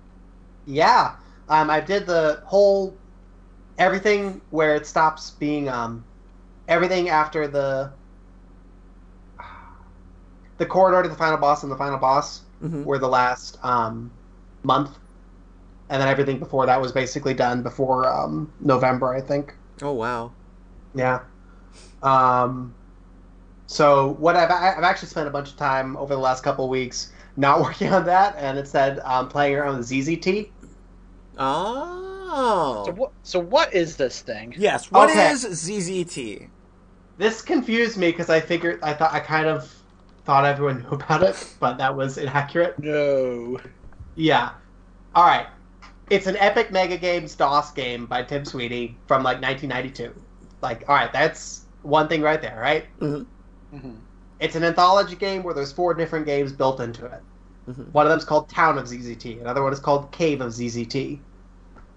Now the city of there's a pattern there. Yeah. There's The a first- logical progression. The first game was called Town of ZZT. It was released to shareware. If you paid some money um, and sent it in over the mail, you would get the other three and and would be able to play all four ZZT games. Make sense? Makes sense. Yeah. It is a DOS game where you are a smiley face on a grid. You walk around worlds that are made of tiles. All the tiles are ASCII graphics, Hmm. made out of eight colors. Hmm. Um, there's no scrolling. When you move from one screen to another, it jumps scat- statically, like in Fugitive or Hunters. Right. Um, there's a handful of enemies that populate the game. There's tigers and band and ruffians, and centipedes, and a handful of items like transporters and keys and doors. Um, these are items that are just kind of built into the structure of ZZT and built into the code of ZZT. Mhm. Um, you can shoot, but it's very clunky because you're on a grid and it's like doing an act. It's not turn based. It like enemies move when you're not moving. Mhm. Um, and, but also because of the grid, it's very there's a lot of um, emphasis on block puzzles. Yeah, I would imagine. So that's what ZZT is. That is the experience of it. I, I haven't finished any of the four episodes, but they're they're cute. Um, so what makes it interesting is that it was packaged with a very robust level editor. Mm. The Like- ZZT maker. Yes. so the game itself is just pretty is pretty okay. It's kind of interesting. It's very expressive. Like Mhm. there's a bunch of they're very they feel very personal. Like one of the endings has a, like a personal message from one of the developers and stuff like that. Um, oh, and there's text boxes. Um, you can talk, you can run into objects and have text boxes appear. So that's kind of a big thing differentiating it from something like Puzzle Script, which is much less text focused. So you get a lot of storytelling in ZZT stuff. Mhm. Alright, so that makes so all of those games that came with the game you can build in the editor. You can even press E on the title screen and look at them in the editor. That's a good idea. Yeah, so it's not like a Mario Maker type deal where you have a limited level editor. You can make everything in ZZT with the editor that came with ZZT. You've got the full breadth of like everything you would need to recreate everything. You have access to every creature, every item, and every bit of terrain in the game in the editor. And that's pretty cool on its own, right? Absolutely. Uh, Here's where it also just kind of gets blown wide open. mm-hmm. You can create objects in ZZT. Oh, These are- okay. These can be any color and any character. They have to be solid in that the player character cannot walk through them. Mm-hmm. Um, they run off of a built-in programming language called ZZT-OOP, Object Oriented Programming, Um, with a full programming language specific to ZZT, with um, labels and go-tos and if statements and control logic, and you can create objects, move them around, change objects, change other, interact with other objects. Um, it's very sophisticated, and you can program very sophisticated behaviors with objects. So, it's basically like an okay game packaged with the best level editor ever. or at least the most complete. In that sense, that yeah, in the sense that it is the most robust level editor ever for making full games. Like everything, like it's more robust than many tools made to be full game making tools. Basically, Right. right. it is. It's a game making tool. Mm. Um, So could you specific do, kinds of games, but yeah, could you like do AI in the object stuff? yes. Cool. You can make enemies that do have specific behaviors that move in specific ways. Basically, a lot of what you can do in RPG Maker is present in ZZT, um, just with the different graphics and the, not the turn-based combat. Uh, much more limited variables and whatnot. Like I think you have access to ten event flags. Oh, wow. Where you can set global flags that are resident that uh, work throughout the game. Sub designers figured out a lot of shortcuts, so you can actually squeeze like many, many more flags into those flags using like binary logic and whatnot. Oh, shit. Um, that's so. This game had a huge community around it Mhm. in 1990s internet. Mhm. With the Yeah. And the what's that other one? SRC, IRC. IRC. Yeah. Um, where a shit ton of people were making ZZT games and distributing them. Many of them much more interesting than the base ZZT game. And most of them porn. And lots of them porn, probably, yeah. Wait, really? I don't know. Okay. Um, so I know about this because I read um, Anna Anthropy's book on it for Boss Fight books. Mhm. Um, I reread that recently, um, this week, and really, really, or two weeks ago, and really, really enjoyed it. Um, and it got me, in, and this time I was like, all right, I'm going to actually poke around and figure this out for myself. Um, and I played a couple of games that were really charming. Um, and I started getting ideas. And then I poked around in the editor. And it's pretty miserable to make games in ZZT because you have to do it in DOSBox with just the keyboard. There's no mouse. You have to Oh, God. you got to draw all these tiles by hand. Um, and the colors are so limited. It's so like you can't really do much with just eight colors that looks good, right? Not a whole lot. Are we talking Eight like eight? primary colors, So those are like think- the only colors available, not like and then eight, white and black. and not like eight colors per object. No, Okay. you don't get Really? shades. Well, in the base game, as it was originally, yes. Um, but then another um, a lady named Alexis Janson, I think, released in addition to some of the most biggest kind of best ZZT games, um, released um, thing called ZZT Toolkit hmm um, which where she just hacked together a bunch of tiles uh, with a bunch of different gradient colors that fully took advantage of the 256 shades Oh, okay. in computers at the time. And all you have to do is just copy those big boards, which are basically just big old palettes, um, into your game, and then you can copy those tiles into your game and use them freely. It's actually very simple. That's that's So- good. So I've been making so I've been working on my games with a much vi- wider color palette than was originally available in ZZT. Mhm. um, and pretty much everyone did after a certain after a couple years. That's was the standard. Mm. Um, so all my screenshots have made use of this standard cool kit by Alexis Janson. Um, Nice. I think she works for Wizards of the Coast now, so cool. Um, so I had an old idea, and I've been putting together a little game in ZZT that I'm pretty enjoying so far. There's a block pushing puzzle that I finished, and a couple little combat rooms, Mhm. Um, some writing that I'm proud of, and I'm excited to see where it goes. John's erotic adventure. Oh, definitely. I'm pretty sure everything from here on out has to be at least a little bit horny. Probably. Ex- Yeah. Like Kikai is like the death. King Game is going to be the death of non-horny John, and that's just going to be like goodbye and send it off into the sunset and set it on fire with an arrow, and then everything else is going to be fairies getting eaten by spiders and moving forward. Yeah. I'm This pretty. new- Yeah. so your ZZT game is actually Ants a Hate Story.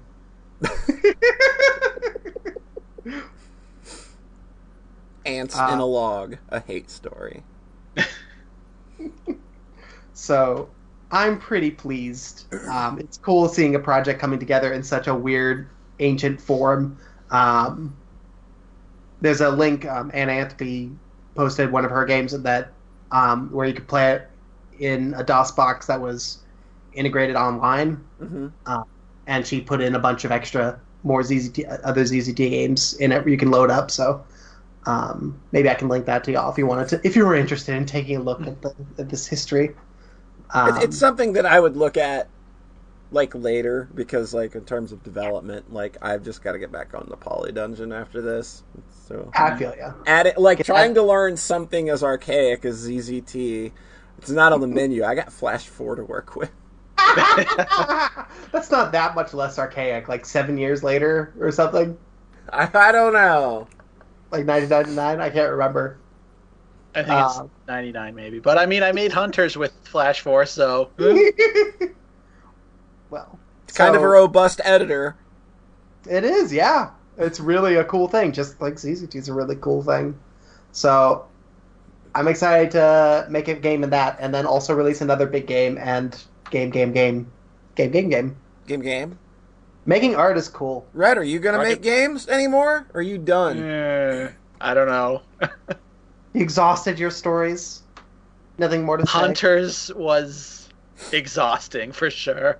Well, it was definitely a I, I I can't go bigger than this ever again. Basically, yeah. Once you go the John route, you pick up where old John is dying, with like oh, just make a bunch of black and white Game Boy ma- games. make a bunch of black and white Game Boy games that are two minutes long a piece. Boom, done. There's your new forte. It's Everybody, great- everybody's always stealing your shit. It's time for you I'll to steal, steal his John. shit. I've already got an idea for a game that starts off as a black and white dreary shmup and then explodes into color and gay. I'm pretty excited about it. Life is good. Let's make lots of games. Let's make. A, I want to make a. I want to take a look at Pico Eight, and I want to finish a thing in RPG Maker, and I want to look at um, a lot of shit. Wait, Life's what is good. Pico 8? Yeah. Oh God, it's the kidding. Um, it's a weird like. It's recent. It's a recent game making tool where I think everything is designed to be fit into like a 128 by 128 screen or like Yeah. 256 by 256 or something. And and that's both games and the editor. Yeah, it's Ah. basically like a custom console, essentially. Yes, it's meant to be like. uh, excuse me, I'm just full of burps. Um, it's meant to be like a little weird, tiny console that you can program games in. Mhm. And there's some Because cool shit in it. For some reason, when you said Pico, I thought of like the Sega Pico. I'm like, no, he's programmed for that now. Me and John are gonna make an NES game at some point. Uh, Definitely. Just redo, just redo Kikai on in Game Boy Assembly. there you go. That's all you gotta do. Easy peasy. Yeah. Easy peasy. It's not like that wasn't really fucking hard to program anyway. God. All right, no more tech challenging things for a while. Rhett. Uh, so I played Little Big Planet 3, oh. oh. which was a game I wasn't going to mention, and I'll be just be quick with this, but it just reminded me of it because John mentioned how ZZT was entirely built with its editor, like the four Yeah. games it comes with. Yeah. And Little Big Planet 3 is like, this whole game was made with the editor. Mhm. I thought that was kind of funny and crazy. Uh huh. But, like, that game is not very good. No, like nothing about the It's like platform. none of them are. No, like so that's the thing about Little Big Planet 3 though that's so frustrating is cuz the physics in those games are bad. Like Sackboy controls like shit. Like Absolutely. everybody says that. So in Little Big Planet 3 they're like, "Okay, what if we introduce new playable characters Mm-hmm. Mhm. to kind of get around the fact that the main character controls like shit. Like you still got to keep them around because that will break compatibility with all the other like the stuff people have made over Yeah. the years for the other games, which I think can all be played in this one, which is neat. But then because of the compatibility, they also had to keep it at 30 frames a second, which is bad. Yeah. But in the main storyline, they hype up these other three playable characters as like these three legendary gods that like save the day once or something. It's like Oh, blah blah oh, wow. blah. And then you get them and you literally play them for one level, a boss fight, and then you're back to Sackboy. And I'm just like, No. uh, Well, it just uh, it just uh sacks the whole experience, huh? Huh?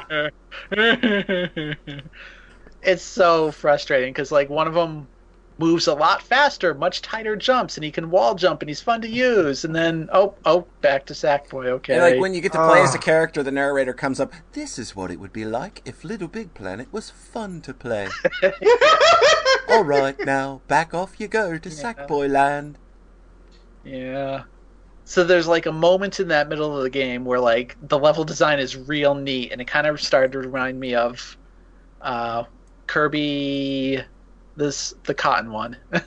Kirby the Cotton one. That's what it's called. yeah, on the Wii. yeah, the, Kir- good the, Kirby's Epic Yarn. That's it. No, it's Kirby the Cotton one. I like that one way better now. I just, Kirby, want to, the cotton one. I just want to call it that from now on. Cotton Kirby. No, Kirby, Kirby colon the Cotton one. I thought you hated co- colon titles. No, I don't hate colon titles. Oh. I hate blank of blank titles. The cotton of Kirby. fuck off. Just fuck the fuck. I'm a, I almost kicked you. I almost kicked you from this call. Colon, a tale of cotton. Colon, a tale of asses. What are we doing anymore? So Hosting a very mature, yeah. very well put together podcast that never deviates from a topic. No. So yeah, Little Big Planet 3 was like, I finished the single player and then I did a little bit of user levels and like, eh, it's okay. Like, I found this one awesome user level that like just turned it into a sprite based game Oh. and like had had custom music and graphics and like an intro and magic spells. Took him eight years to make that through Little Big Planet 1, 2, and 3. Yeah, it's crazy. But the main character still jumped like Sackboy. Oh, no! Nobody Even wants that! I know. I'm like, why? God. Of all the things you could make, is that really unalterable? Like, yeah, like, can you not- That the character, That's so crazy. yeah. Uh, so I did some digging into the backlog, trying to like, oh, what do I play now? Because I finished up Stories: The Path of Destinies, the best title ever. Uh, I went back to Zombie for about an hour. What's zombie? oh, the it started Zombie as ZombiU. U. but- Zombie you. Okay. Yeah, so I have the PS4 version, which is just called Zombie, Mhm. and I so like Sorry, continue. you got a good laugh out of that one. Maybe unjustifiably so, I Yeah. might add. All right. Zombie. You played zombie. and I think I'm done with that game. I like I put it down for like a year literally and was like, I'm gonna get back to that sometime. I'm gonna get back to that sometime. And I think the problem with that game is that you want it to be this exploration based kind of survival game, Mm-hmm. and then it's actually structured like a single player FPS where it's just characters telling you where to go on the radio. Oh, the whole that's okay. I'm And glad I didn't yeah. get that game then because that's not what I wanted like no, from that game I'm at like- all. I just kind of realized like that's that's really what this is, huh? And it's Mhm. weird because like last time I had played it, I had died to like the scripted sequence where a whole mush of zom- rush of zombies descended upon me and I died. And then when I went back, they just weren't there anymore. So skip that event and then go to where I was going to. And then, oh no, the radio's breaking up. I won't be able to communicate with you anymore. And then I meet the spooky scientist NPC who's like, oh, go upstairs. I have a mission for you. And I'm like, this game is really just Oh. NPCs telling you where to go the whole time, isn't it? Mm. That's way Yeah. less exciting than the idea Yeah. of ZombiU. Definitely. And then there's the whole fact that there's literally one melee weapon in the whole game, Oh, and it really? has like, yeah, th- Just the there's mallet? it's only the cricket bat is Oh the my only God. melee weapon. There's guns, but they suck and Well, like yeah. have limited ammo. We use killer app. Yeah, Man, people really hyped that game in a way that They made it made it I mean, sound like the something thing that there, I thought I it just- was. yeah. But like, yeah, the melee weapon is so hilarious too. When it's just like you have this one overhead swing, and people are are like, "Oh, it's like Dark Souls. It's Souls. like where you Dark have to really know the timing." And I'm like, "No, it's not that. Bonk. Hard to bonk. Know the timing. Bonk." And I'm like hitting this It's like, one yeah, if you want, like, like- times. If I'm you like, want good pretty- first person, if you want good simple. If you want good first person melee, you play like the Chronicles of Riddick game or you play like Condemned Criminal Origins. Those games have really solid first person melee, but they're kind of structured experiences too. So, hmm I mean, again, I don't hate single player games or linear games by any means. no, but like, that's not it. But like it just seemed like a bad fit for for what U. this game's kind of entire Yeah. idea is, it definitely seems Yeah. like it would lend itself to a more open idea. Yeah, definitely. So I bounced off that and I was kind of bummed. And then I went back briefly to Assassin's Creed Rogue, Mm. which I'd started and played about an hour of like a year ago as well. And then it's just like, man, you sure did make Assassin's Creed Black Flag again, huh? Like, Ah, it's just a different development team taking that engine and just making a new game with it. hmm because so people that have played like all the Assassin's Creed games actually seem to really like this one because it's a subversion of the formula where at some point in the story like your character actually betrays the assassins and joins the Templars but like that does actually lead to some new gameplay stuff where like you can use your like assassin vision to see other assassins hiding in wait for you Mhm. and then Uh-huh. like get get the jump on them like that's a cool doing- idea. yeah yeah. so like you'll see them hiding in the bush, and you're like, "Nah," and you just shoot them. but like, getting to that point might take a while, and I'm just kind of like, yeah. yeah. I I just played Far Cry 4. I don't know if I can do another Ubi World so Yeah. quickly afterwards. Yeah. So basically, I bounced off a bunch of stuff for a few Mhm. days, and then that'll segue into my next game. But so, Polly, what else you been up to? Well, not a whole hell of a lot else, Rhett, because I Oh, dear. work, I worked a whole bunch and I was tired. And it was like, and I just kept bouncing off of games too. It was just like, ah, there was like nothing that really stuck or nothing I really wanted to dedicate myself to. And the only game I'm really looking forward to right now is Nier Automata, and I don't have that yet. So it was just kind of like, yeah, I could Mhm. just get a Hong Kong PlayStation 4 account and pay $55 for it instead of importing it for like $90. Oh, Um, but like since I kept bouncing off of games, I decided that's not where I wanted to go. So, uh, hey, did you guys know th- those those adorable, lovable little scamps, the McElroy brothers, did a TV show for Seeso? It was so good. Wasn't it though? I bet Rhett didn't Oh. watch it. I didn't sign up for the free trial yet Mm. because I'm lazy. Wow, Is you that still are. going? Yeah, I think so. I hope so. It's like three ninety. You, you're not willing to pay three ninety nine for six episodes, even if Oh. it is for for Okay, like even if you okay. can't. I'll be totally honest. I did not actually look at the prices. I Mhm. did not realize it was going to be. yeah, it's like that's three ninety. It's just three ninety nine a month. I just assume like monthly subscriptions are always going to be like fifteen bucks or something. oh, well, now that's, it's that's yeah, that's that's understandable. Yeah, like a Seeso a subscription, even if you have to pay for it. Like I let my uh, free trial lapse, and I just went ahead and Mm-hmm. paid him three dollars uh, ninety nine cents anyway because I, you know, I got my money's worth out of it, and I feel, you know, you want to support something like Yeah. that. There, so, um, but yeah, like my brother, my brother and me is a TV show now on Seeso uh, exclusively. It's six episodes that are kind of like they, they, they kind of take the base idea of their podcast of like you know it's an uh, you know it's it's an advice show for the modern era uh, where they get a question um, and they use the, the, for, for each episode they take one question uh, from somebody and then they build the entire episode around solving that by traipsing around their old stomping grounds in Huntington, West Virginia, and, gener- and generally kind of just showing off a really weird part of the country that's just kind of Uh-huh. it's kind of weird because like I was in and out of that area a lot like growing up. Uh huh. So I kind of like recognize every place they've been, except the mayor's office. They got to they got to hang out with the mayor, so that's pretty cool. Um, but it's just kind of like you take the basic idea of like I want to get a pet tarantula, and my wife says no. Help me, brothers. So they tackle it in kind of like the very typical ways you'd expect them to. Of like, well, okay, let's have a parade in downtown Huntington for tarantulas and and it's so funny because like they have these bits with the mayor uh, of uh, Huntington where um like they'll usually go in and ask if they can do something around town and like he's definitely you know kind of in on it. Yeah. uh, and he's just like no you you cannot have a parade for tarantulas. You can't shut down a, a major street in Huntington to, to do this.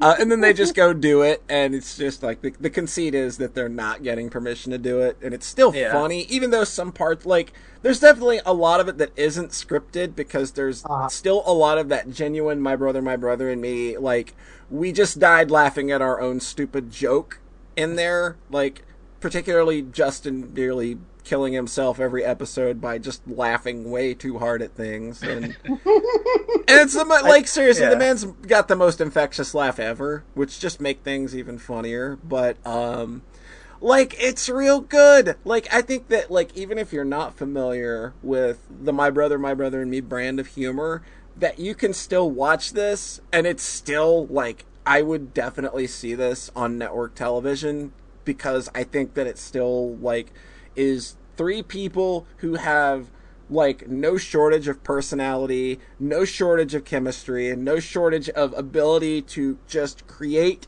humorous situations and just, you know, like how a- question on the podcast will just keep going down this rabbit hole of absurdity. And they managed to transfer they managed to transfer that energy over to a, a, a consumable 30 minute format of a TV show and it still be like very much in the same spirit of what their podcast is minus the money zone of course uh, but uh, uh, what were your thoughts john you watched it as well right I fucking adored it. yeah Obviously.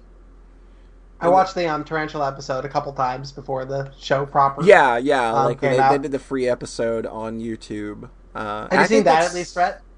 Yeah. Okay. Okay. Okay. So you've seen that. The thing I liked about that episode is like like Polly was saying how the mayor's obviously kind of in on it, but like a lot of it you really can't tell where yeah, the like where the script. ends Yeah. and where the reality begins. because like his Mm. reactions to things at times are like you know he kind of was like given a cue to say a thing and then like Yeah. one of them will say something and it'll totally catch him off guard like wait a minute wait are they serious? Wait, is this part of the jo-? and like to his credit, like he just kept rolling with them. Uh, Super think- dry. Yeah, It's just this. great. Yeah, he's just like like I really want them to do more of this show.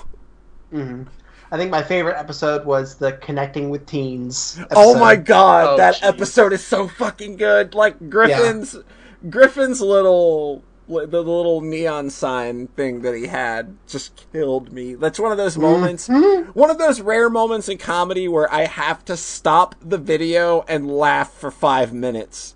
And then rewind it, watch it again, pause it and laugh for 5 minutes again because it's such a stupid like I get where this is going gag, but the way that it's used is so good.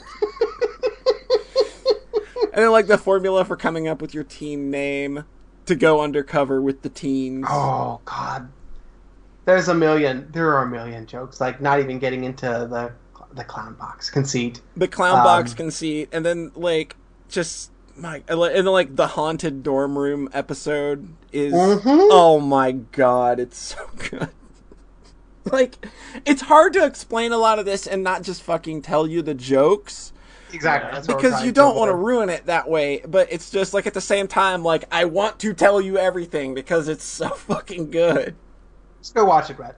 This the show will be Soxcast approved. You just need to watch it first. Yeah, absolutely. Like it's like like I said, they took everything they do on that podcast and managed to go down the same kinds of rabbit holes that they're able to. Yeah. It, it still be slightly scripted, but largely unscripted, and just yeah, it's so good. I think about the McElroys are my favorite comedians in the world. Griffin that's McElroy has Yeah.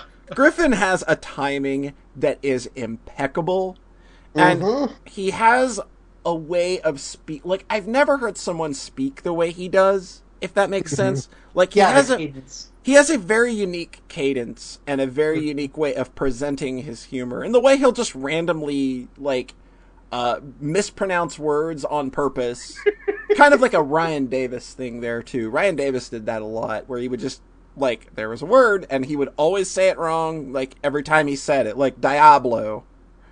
I'm playing Diablo Diablo three, and he would never say it or acknowledge saying it any other way. Um, I had to like kind of catch myself from kind of imitating the cadence a little bit because it's like, nope, nope, don't do that. Don't go down that road. yeah, It's very funny. it's, It's very funny. yeah, like they're like every every episode is solid. I hope they get to bring it back. I hope they get to do Mhm. more. Um, like you just get you got to get the feeling that these guys are kind of like on the cusp of becoming like something just way bigger. Hmm Like I've just got this feeling that like I kind of feel that in like the next year to 3 years like I think they're going to be in Hollywood. Like I don't know why. It's just kind of the feeling Yeah. that I get. I really feel that you know they they've put in so much time and they're such a unique presence that like there's no way that like this can be like the as big as they get. hmm I think you're probably right. Yeah. I had a I- weird I thought know- the other day Yeah. How's that? where like media consumption has kind of gotten so weird on the internet now where it's like I was just thinking like my mom watches a lot of soap operas and my dad watches a lot of like Hollywood movies. Yeah. And here I am watching a guy play World of Warcraft without killing anything for mm. hours. Oh my god. Yeah, like I like- look at that as well, and like a lot of my viewing these days, like I don't watch much TV anymore. I watch Yeah. a lot of Twitch, uh, because Yeah. like a lot of the personalities that I have found there are way more interesting than anything I'm finding on TV. Yeah. I've got a hand. I've got like the several McElroy things that I keep on top of every it's week. really hard to keep on top of everything. Yeah, do. I I can't. Yeah. I I resigned myself to not being able to do that long ago. Yeah, yeah. I marathon through all of Peacecraft this week. Cool. Griffin is entertaining enough where he can make World of Warcraft or like Pokemon entertaining by himself. Yeah, I God, don't. Which Pokemon is Y climax. A true. God, Yeah, I never. I haven't watched all that series, but it goes places. God, Man, Good shit. they're so good. They're so Yeah, good. they're my favorite comedians in the world. And I get to I take really pride. I get to take pride in like I grew up really close to there.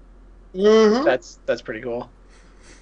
But yeah, like I mean, at the very least, like Lin Manuel Miranda really likes them and their work, and a number of other big, big personalities um, sh- um, speak for their work. Like Mhm. they've got the they've got some connections at this point. I hope they get further successes, Yep. and then they just keep being fantastic. The Yeah, Adventure just like- Zone is I'm I'm I'm caught Yeah. up with the Adventure Zone, and it's still fabulous and utterly, completely engaging on just a narrative level. There's just nobody that can do the Mhm. kind of things that they do. I don't think Yeah. because I Yeah. because you have that innate chemistry of them being actually brothers.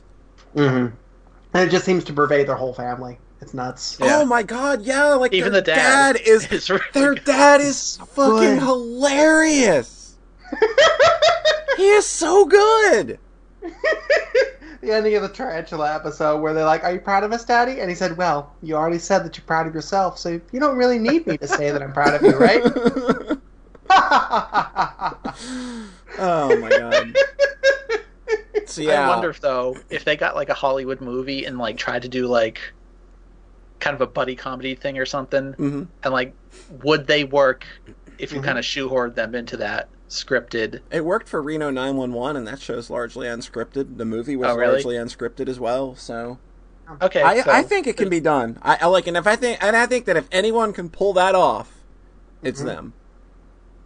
I think they just have like I don't think it's just that they have this innate chemistry, then they can just improvise and magically make a bunch of really great stuff. I think they think really hard about their craft and what they're doing, and I think they like study themselves and they know what they're doing. They know exactly what they're doing, and even though it is largely a bunch of it is largely unscripted, I think that they put in the work and if they do any big Hollywood projects or anything big, it'll be because they trust themselves to be able to pull it off. Yeah, yeah. Like Justin has this moment at the end of the final episode of the season that I think, like, I think that a lot of that is real. Mm-hmm. Like, I think of what a, a lot of what he says there is real, and that it's like something they've wanted to do for a long time, and you know, and, and he has this really cool moment there that. Um, I think I, I think kind of really just kind of gave me that like lasting impression of yeah, like I really see these guys going big time at some point. Mm-hmm. There's a beating heart. Yeah, lot of this stuff. absolutely. Like nothing really feels contrived with them at all. Fucking Carboys has a beating heart. Yeah, like it's just yeah. There's a Did you natural. what was the second the the VR City episode. Yeah, I was just about to say, right. did you see that is like literally the funniest thing I've ever seen. Yeah. Busto ascends. yeah. And th- I like that they acknowledged it on the next episode. We're like, that should have been the season finale, basically. that should have Like, been the series finale. We should have finished Yeah. Carboys there, right? Why didn't That- we present it that way? Shit. I mean, if that if they had ended it with that, I would have been completely. yeah, that would have. Yeah, I would have been perfectly content. Like God. that's. That's so funny. But yeah, go get yourself a Seeso account. I'm not sure if they're still doing the uh, free subscription thing, but you can get it free for seven days, and then it's three ninety nine a month afterward. Um, and go watch My Brother, My Brother and Me. It's actually really freaking funny. Um, And there's only spiders in one episode. and there's only spiders in one episode. There are spiders in exactly one episode. It's very well labeled. Don't worry. Yeah. the tarantulas will not be present at the tarantula parade. Justin did a hit. Daddy Justin did a hit. Checking in with Daddy. oh, Oh, such good stuff. Such good stuff. yep. Go do that. Get on top of that right now. Stop what you're doing. aren't- The Okay, okay I'm just gonna stop podcasting right now and go do that. Bye. All right. No, don't actually do that though. Okay. All right. John, what else you been up to? Um, I've poked into. I've there are two big properties that I've started and I'm really enjoying that I want to talk about a little bit. Mm-hmm. I played like five hours of Final Fantasy 15 today. Uh-huh. What are your That initial game's- thoughts? That game is incredibly charming. Yeah, like Uh, off the jump, like just the right start. at the jump. Oh, you know what I mean when I talked about the title drop. The at title start drop is so being good. insane. It's so fucking good. It's such a good title drop Perfect. because it's Um, and- like the most unlikely of title drops. Yeah. For It's just like- the biggest, the biggest game of all time. Yeah, It's here. like this prestige franchise doing that. That And as its fucking developing title drop. it. Yep. And Anna going, is that is that Stand by Me? Pokemon One starts with a standby beam Me refer- reference, by the by. But nobody Like, cares about Pokemon. Nobody actually even likes it. The first, But they the didn't first, play the actual song. no, they didn't. I think that's pretty funny though that that connects Yeah. to these big Yeah. G franchises in a way that makes perfect sense. Um, but yeah, that game is immensely charming right off the bat. Like Lightning Returns is um, incredibly good and charming, but it takes a while to get into it because it starts off with all the It does nouns. the yeah, it does the proper nouns. It's very glitzy and glamorous starting out. Like it starts kind of just very much in the same way that a big name RPG does. Whereas other whereas Final Fantasy 15 on the other hand exercises restraint, Hmm. let's say. Well, that's if you just start with the game, which I didn't. You I watched watched the movie and the anime first, and the movie is a lot of pronoun, you know, Yeah. Yeah. name dropping and setup. That's the thing. It's like it's all that bullshit, and and I mean I say bullshit like Yeah, Lovingly. um in lovingly because I love Lightning Returns and I want to get back to that further because that game's amazing. Mhm. Um, because Lightning Returns endears itself to you once it kind of gets into its rhythm and you start actually poking around the city. It's it's like oh wow this game's actually kind of fucking incredible. Um, Yeah. Final Fantasy 15 just is that right off the bat. Um, it's like two hours before the plot starts, which is perfect. Um, yeah, I like. I don't know anything about any of the other characters right now. Like, I don't know anything about Prompto or Noctis, or um, I know a little bit about Noctis and then nothing about the other three. Um, Yeah. So there's not really like much in the way of story right now, Mhm. but it's charming and instantly endearing in a way that I wasn't. That kind of caught me off guard. It The was exactly character what I was- interactions really feel genuine Yeah. between those four Yes. too. Yes.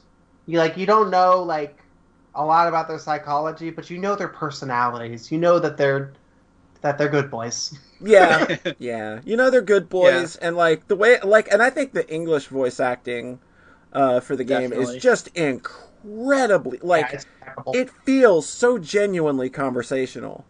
Mhm. yeah. That's one thing I And kind of failed it. to mention when I played Yeah. the game is that like when they have those kind of incidental dialogues, like they always work and land properly because they're structured as conversations that all play at once. But then, like, you just don't get that in games usually, No, where like one character will throw out a quip and then no one else responds or something. Dragon And, Guard like- Three has a lot of incidental dialogue like that, uh, but it's obviously more over the top and anime kind of stuff, but it, it definitely not conversational. Yeah, and it's all So- fit in linear Mhm. beat 'em up levels versus the big open world thing. Yeah, yeah. Mhm. But like, there's a dungeon kind of late in the game where I had to go through it multiple times because it kind of loops around and I'd miss something. But like the first time you go through it, they're commenting on like this and that and like, oh, look out for this over here, and like it feels like supernatural and conversational. hmm And then when I had to loop through it again, like none of that stuff replayed, and it was just like, oh, it's kind of empty and quiet now. It's weird, Oh, weird. and you just realize how well that stuff worked the first time. Mhm. And like, it's really good that a lot of the dialogue doesn't repeat because that always that would sounds really ruin the, Yeah. like like in a in a in a way that that game is sort of styled and like the very casual laid back kind of feel that it's supposed to have Mhm. Like Mhm. that would really kind of break your immersion there Yeah. Obviously, the stuff in combat does repeat, which well is yeah fine. but- that's kind of you can't avoid that really yeah. Yeah. It's very classy right off the bat. Mhm. It's like this world that's full of like Final Fantasy bullshit, proper non bullshit, but like, hey, what if this was all that was fit into a world where people actually live and talk like people and Yeah. talk like humans? So you'll see like the giant crystal tower in the distance by the horizon, and you'll be seeing it from a gas station. Mhm. where you stop to refuel your car on Yeah. your way to the Crystal Tower, and then you stop for a second and call somebody on your cell phone, Talk to the cute mechanic chatting. girl. talk to the game mechanic girl, and yeah, Yeah, and that that starting area is just like Midwest USA, yeah. hmm it's Definitely very got contrasting themes. it's Yeah. so chill. And yeah, that Crystal Tower is ridiculous, just in the background, like for most of the game. I know. It's so chill and pleasant, just right off the bat, and it's so Yeah. different from most Final Fantasy, which is No you know, chill everything wa- at all. Everything wants to be the Yeah. start of everything wants to be. I, I, I booted up Final Fantasy 15 because yesterday I tried to play Lightning Returns last night and Mhm. I couldn't figure out how to and motion enjoy wasn't working, so I couldn't get my controller working. So I spent like Uh. 20 minutes fiddling with that, and I was like, "Fuck it, you know what? I'll play Final Fantasy 7 because I've only beaten that game once, like 10 years ago." And then I booted up the PlayStation 3 and tried to download it and fiddled with that for like 20 minutes, and then just like, nope, nope, okay, can't do that. And then I went to sleep angry. and then I woke up the next day. I was like, let's start Final Fantasy 15. And then it worked perfectly because the PS4 is lovely. Um, God, the streaming on that thing is really easy, huh? yeah. It makes me happy. That's really nice. Yeah. Um, I, s- I saw some people complain that they were how laid back Final Fantasy 15 is, considering that Noctis shouldn't be laid back given what's happening. yeah, happening. given his situation, he probably But, like, shouldn't be. But it- it probably makes for a better game this way yeah, that they can just have time. Yeah, also, chill. like, if you're trying to stop the evil empire from destroying your kingdom and whatnot, you still have to sleep. You still have to eat toast in the morning. God, that food is gorgeous. Oh my god! really like I get hungry just looking at the food in this game.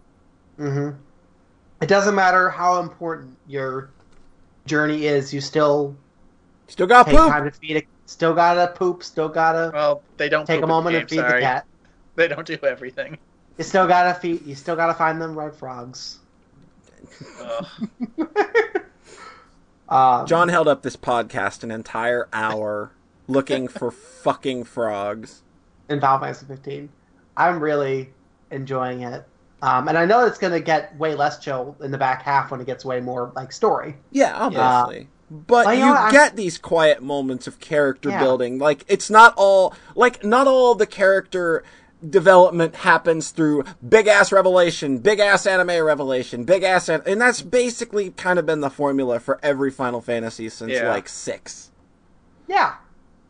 There's a lot of there's a lot of missable stuff in 15 where like certain campsites will just trigger conversations with your boys, and that's a lot of quieter moments that are really good. There's a really good one with Prompto that I was like, wow, I could have missed this. Mm. hmm I think Lightning Returns is probably still good, still like as good. Um, Yeah. I think the main things that it has over 15 are that the combat is very good. Mhm. Yeah, the combat in 15 15 is seems to be so not. weird. Very good.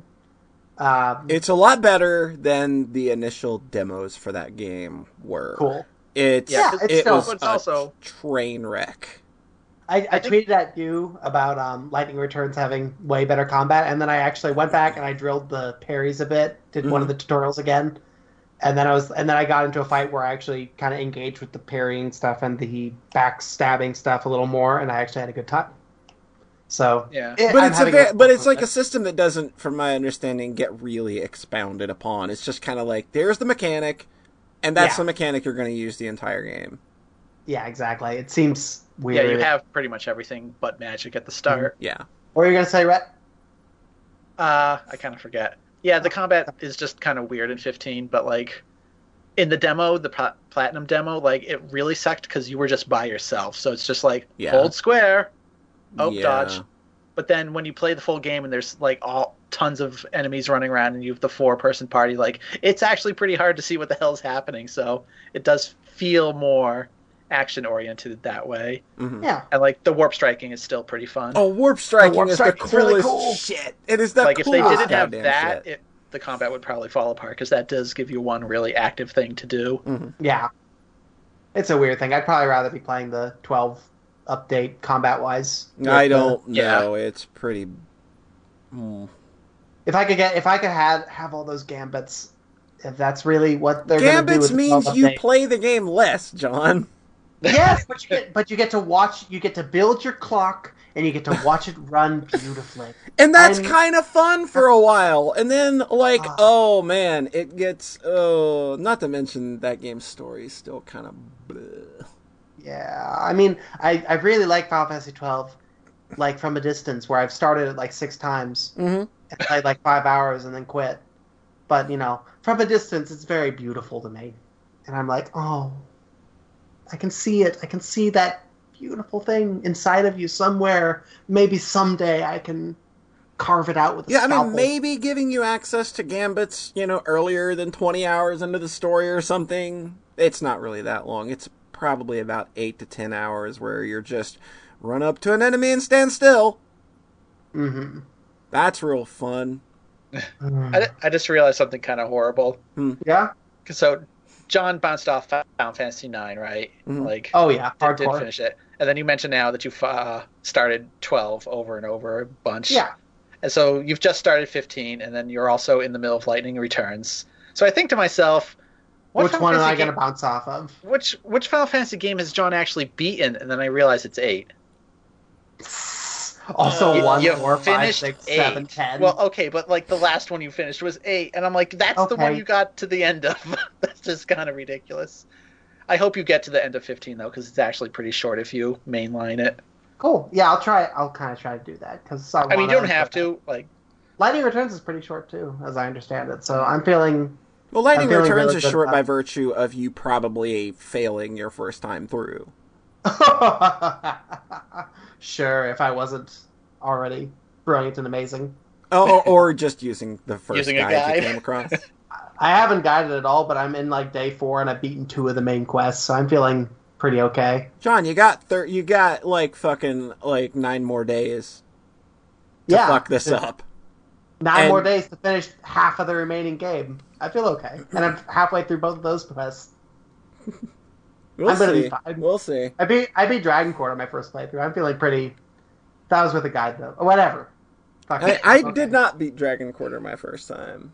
Well, That's I mean, true. I, I mean, I did restart. You didn't guide it, guide it to shit either. I did not know. I just like there's nothing really to guide about that game since like everything's kind of random. Yep. Yep. It was just more like, all right, how much do I have to be stingy here? And it turned out a lot. Yeah, Ah. yeah. God, Dragon Quarter's so good. Dragon Quarter is better than most video games. Yes, it's very good. It's pretty Really? fucking amazing. Like it is pretty high on my best RPGs ever list. yeah, it's really good. but we But- determined it's not as good as Sonic Adventure, right? Dragon Quarter is way better than Sonic Adventure. Definitely. I'm pretty sure not according to the official list. That list can go oh, fuck God, itself. right? Okay, Oh my god, you're right.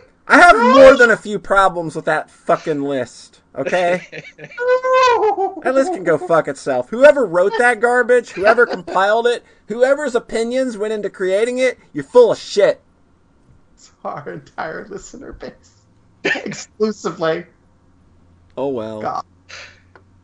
All right, it looks like most of the top ten is okay. It's a very scientific method. Obviously.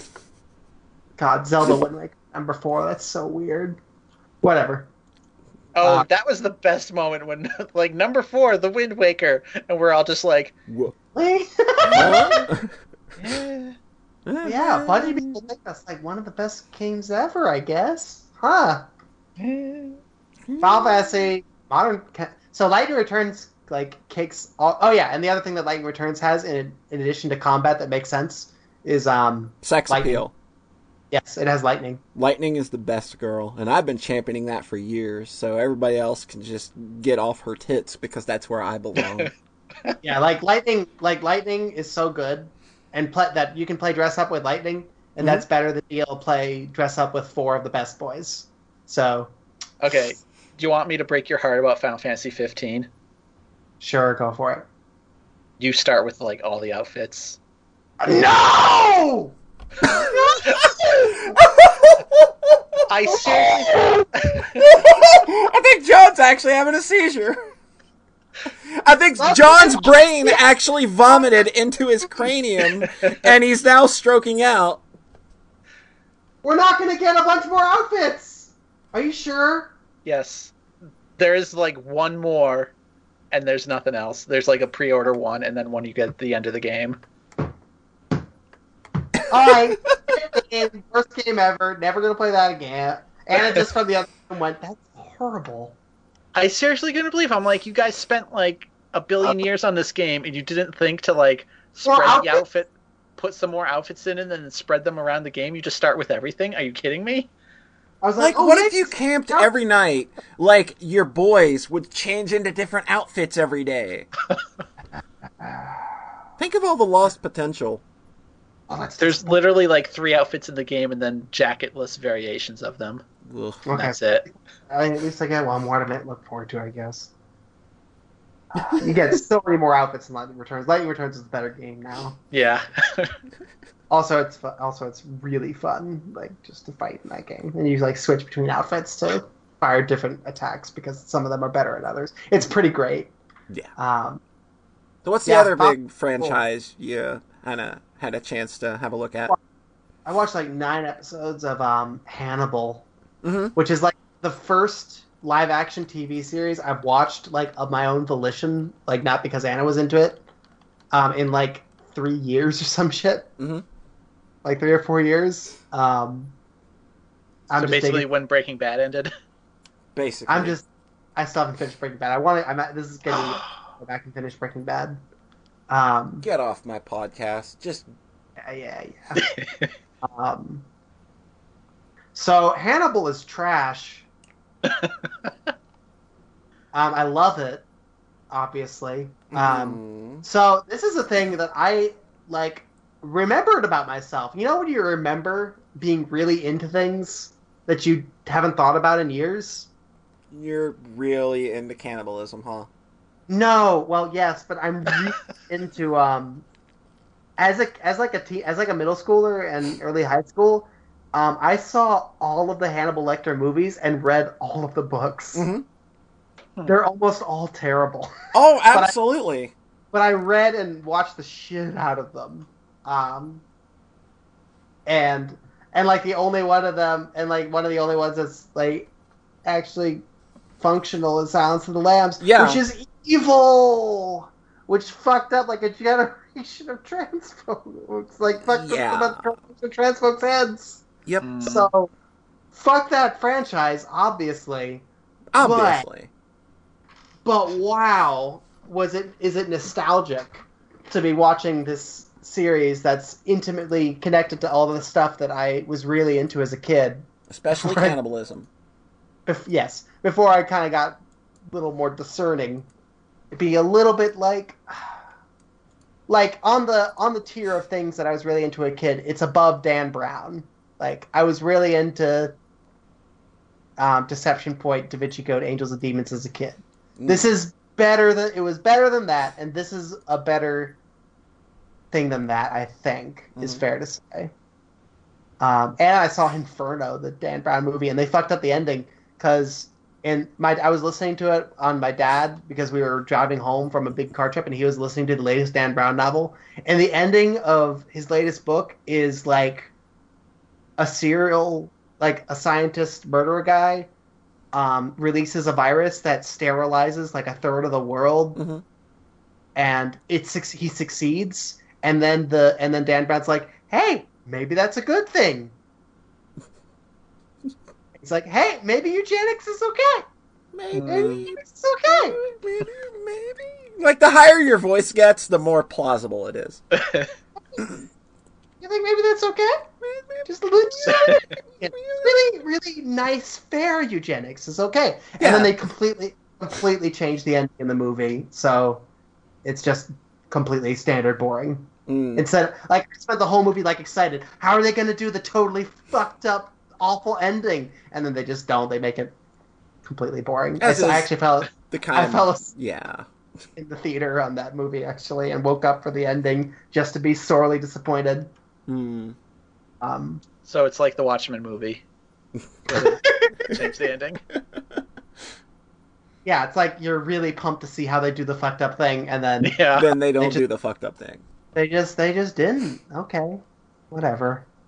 Um, so Hannibal Lecter. Um, yeah, I was really into Hannibal Lecter as a kid. I was really into Dexter as a kid. Um, and this is tickling all those little those little bones that I I haven't I've been ignoring for years now. Mhm. Um, so Hannibal the show, the 2013 show with Mads Mikkelsen as Hannibal Lecter, Yeah, um, who I fell in love with from the Death Stranding trailer. I think everybody did.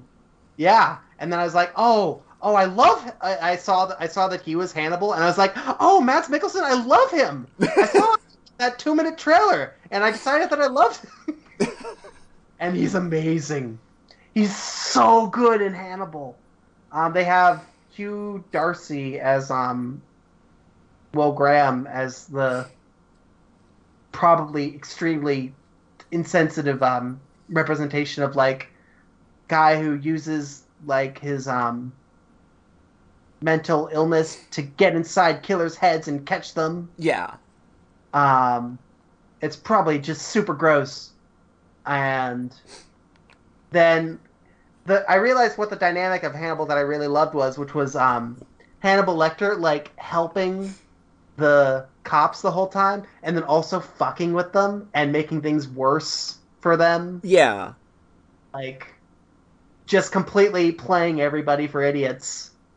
And it's a blast. Like um he helps he basically helps will graham find the murderer in like the first episode but then calls the murderer up and says hey they're coming. Better watch out.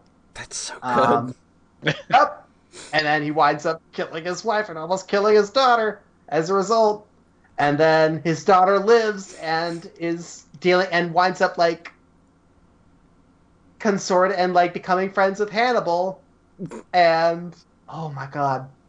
Um so basically like there's no mysteries in the show. It's a murder mystery procedural Mm. with no mysteries where all the um, they show a murder and then we know exactly what Hannibal is doing. We know exactly what they're doing. And then usually the murderer is caught in like they find one clue and that leads them straight to the murderer like Oh. and and then other stuff happens like there's no like lengthy house md bullshit of like oh that wasn't it it turned we were wrong and we better do the cat and mouse shit no it's um pretty condensed as as to that Yeah. aspect at least.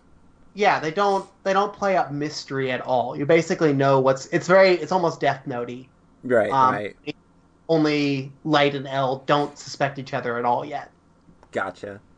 where they're still Hugh where Will Graham and Hannibal are still good friends and like everything and you haven't there hasn't really been a part where his where Hannibal's murders have really started resulting in cat and mouse stuff with um the main characters because that's the dynamic that's interesting is that is him being a serial killer while Oh yeah, if you're not familiar with the Hannibal Lecter series of franchises it's a series of stories about a serial killer that um, kills people that he thinks are kind of rude, and he's very polite and smart and like cultured, Yeah. and then he eats them. But Yeah. like he does a really good job cooking up. Like Gatson is a really like gourmet chef. yeah, um, yeah. I just realized like a minute ago, Hannibal rhymes with cannibal. It does. Wow. How Wow. clever! That's That's Yeah. so very clever. Yeah, change one Yeah. letter. So these stories have always been schlock. Um, absolutely. Yeah. just total schlock. So wait, Uh, he's killing people he thinks are bad, though. No, no, No, these are people that have done very petty things to him. like, like Okay, fl- so it's not like, like, Death Note. in Yeah. an orchestra that just can't really play the notes right. He's like, "Oh, you just you just really wrecked this performance for me, God." Um, It's petty Death Note. Then killing, and then like yes, and then like having dinner with the orchestral heads of staff and being like, "I'm so sorry, how so sorry about that flutist. Like, have they discovered it? Where they got off to yet?" And he was like, "No." And then someone says, "Oh, this meat is delicious, Hannibal. Whatever is it?" And he goes, "Oh, I'm so sorry, but if I told you, you wouldn't want to eat it." Mm, All right, so basically, like the whole show is like smash cut from some some like ominous tense scene to like delicious looking food. Yeah. and then like Hannibal saying something like, "I'd really love to have you and your wife for dinner. It's so nice to have friends for dinner. It's so, It's just it's just total fucking cheese. it's just dripping." But they elevate it because in in Silence of the Lambs, it's elevated because Anthony Hopkins just Is a fucking brilliant in that role. Sells it, sells the schlock. Yes, he Uh, does. he plays it up so fucking well. Exactly, and Mads Mikkelsen is just the same. He just plays into it perfectly. Um, where it's always that's all this has always been is total schlock elevated by cool performances and just engaging storytelling. Mm. Um, until they made Hannibal Rising, where it's like, hey, what if Hannibal was a kid? and we showed what, Uh, Uh, how- how he was, and it's because his sister died, and it was very sad. and that's so Um, and this is how he- this is how he decided to start eating people, and it's because he was in love with this girl. And then yeah, um, Hannibal Rising's very bad. Yeah. Um, do those when they were a kid backstories ever work out? oh, It it's just seems like the worst thing ever. a prequel of the Hannibal series for sure. and then Ridley Scott made Hannibal, and he's always and so it's kind of boring. Yeah. Hannibal's Yeah. not a very good movie. And I really wanted to like that movie a lot when it came out too, because I was a big Silence of the Lambs fan, and it's still one of my favorite movies ever. Because it's so well told. Oh yeah. Oh my god! Even though it's so fucked. Yeah, Yeah. it's real fucked, and it's got some like problematic fave. Yeah, it's super grody, but God, it's just incredibly well put together, well made. Otherwise, I really hope they don't get to any of that material in Hannibal, but I'm not. yeah. TikTok, Clarice. TikTok. Because a, you're not gonna you're not gonna outdo them No. at you're do Lecter. You're not even Mads Mikkelsen. You're not gonna outdo them at that, and also you- you're so you're just gonna reproduce the parts of that story that are super fucked. yeah. Um, and I haven't seen Red Dragon in forever, but as I, I the, really the only one I could see myself being interested in revisiting besides Silence is um, probably Manhunter, Mm. and just that holds up at all. Um, because the books are trash. Oh yeah, they're total just garbage. Exactly. Um, so also the thing with Hannibal, it, it exists the TV series. Um, in addition to having Mads Mikkelsen just like being totally like grounded and like and very Death Notey, but also just the fucking p- food puns. Yeah, just chewing on the scenery with some of that shit. Exactly. He's probably more reserved than um, Anthony Hopkins is, but Mm. he's still it's still that character, and it's it's his own take on that character. Yeah. and he really kills it. Um, So to speak. So, oh my god, the smash cuts from like, oh, what what is this dish? Um, oh, it's rabbit. Should have run faster, huh? Smash cut, chasing somebody through a man through a forest. Back to Mads, like looking up, like, yes, I suppose you should have. this kind of sounds like my jam. I kind of want to watch it now. just total cheese. Um, and then the other thing is that the murders are ridiculous. Mm. It's so silly. Um, because like episode one is oh, it's a serial killer who's like who mounts his victims on deer antlers and drains them of their blood and then eats parts of them. Mm. And he's done this to like ten people. and then next episode, like presumably like a couple hours drive away. Um, oh, this killer plants people, buries them alive, and plants mushrooms inside of them and grows the mushrooms as like a Oh botanic god. garden. And it's so dumb.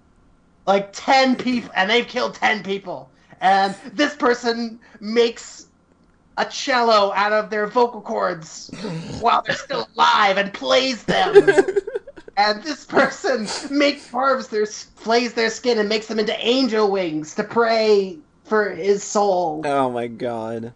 And then and then Hugh Dancy walks into the room and then enters a trance where he says where he starts take walking in the killer's footsteps and is like I do this because of this reason because of this reason this is my design Oh And then my he's- god. Oh, the killer is the. I made a really. I thought I was really funny on Twitter. When I was like, the killer had the killer covers his victims in paper cuts and drowns them in hot sauce. They've killed seventeen thousand people. then Hugh Dancy goes into a trance. His name is. He was just fired from a Taco Bell, and he's mad about it. His name is Phil. Why do I know that? I just. It's magical mental illness. So it's it's such trash, but holy shit, is it engaging and just incredibly my shit. well, Um, I mean, like, I, there's nothing wrong with good trash. It might be what I. It might be just kind of that thing I needed right now. Right, right. Um, and it makes me want to watch Breaking Bad again because that's like the really good. Yeah. That's fine wine cringe. shit there. That's, That's top fine. shelf. That's the shit that Hannibal serves to his guests along with. You know. Yeah. Oh my god. The latest episode was like Hannibal was like the serial killer trying to kill Hannibal, so they Ugh. Oh my It god. It's very good Yeah. in its own might have to give this a look. it's got a big old case of the genders. I think like every major character. There's um the the the daughter of the first um serial killer is an interesting character moving through the show so far. So she's cool. I'm interested in where she goes further from there. But it's mostly just lots and lots of dudes being very dramatic. Gotcha. Um, weird ass thing. I'm where where I'm at right now in my life. I'm really enjoying it, and it's cool to get back to that thing. Because um, did y'all ever watch Dexter? Nope. Nope. I watched like five seasons of Dexter and read four four of the books because it was just so incredibly my jam. That's the one where you play. What's the lovable serial killer? Of course. Yeah, I heard a lot of comparisons to Death Note with that show, hmm but Mhm. then also that it completely falls apart by the end. Yeah. Oh, absolutely. I, I completely lost. God, just the Hmm. kind of media that I hadn't engaged with in a while, and it feels good. Um, yeah, that's what I've been up to. Rhett, Hi. what's up?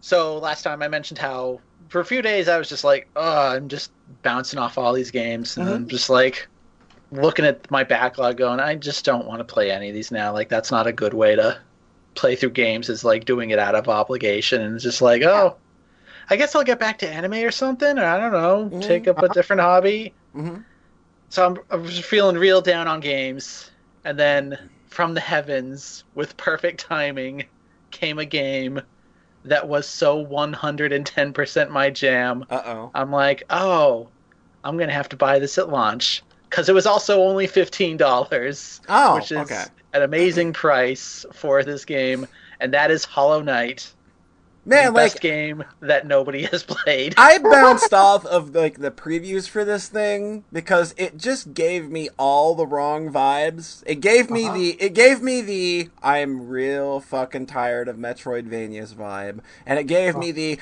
look how hard I am. I must beat Dark Souls vibe. Mm-hmm. So, So, Rhett, does it Did you defy play the any of that? preview?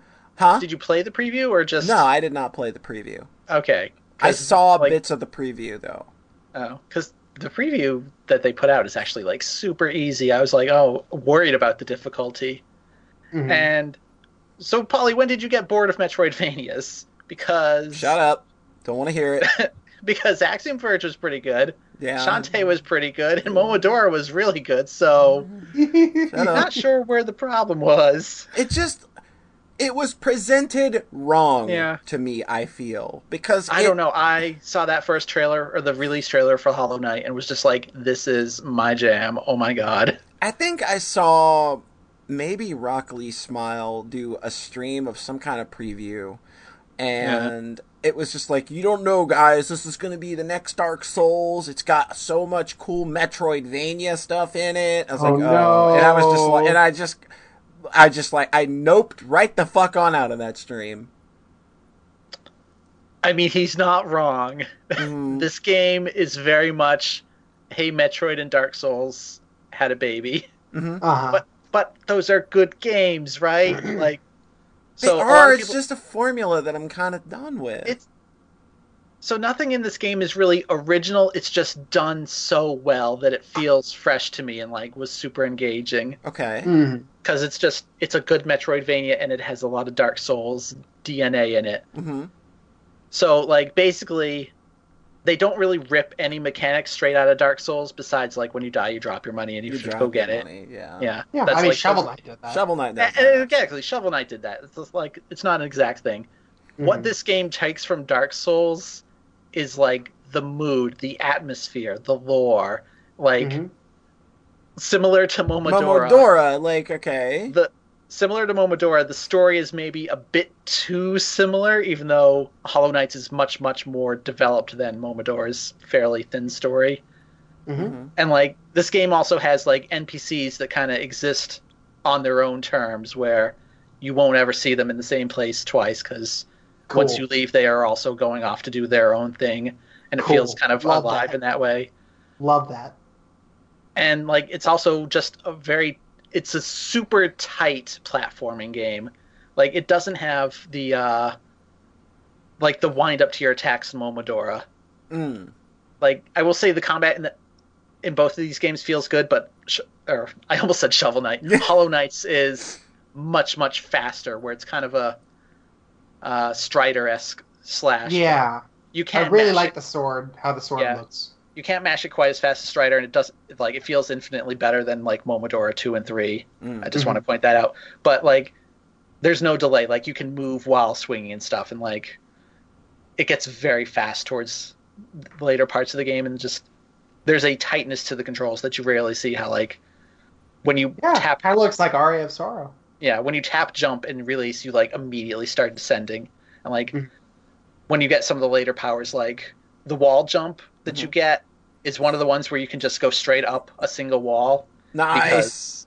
Yes. because there's so little delay to where you get control of your character back where you can just like dum dum dum dum Get dum you a nice the same Super wall. Meat Boy jump in there. Yeah. So Mm. this game maybe it gets a little Super Meat Boy towards the end. It gets hard. Mm. And so like I I just I really like this game. it's hard to say without spoiling too much though.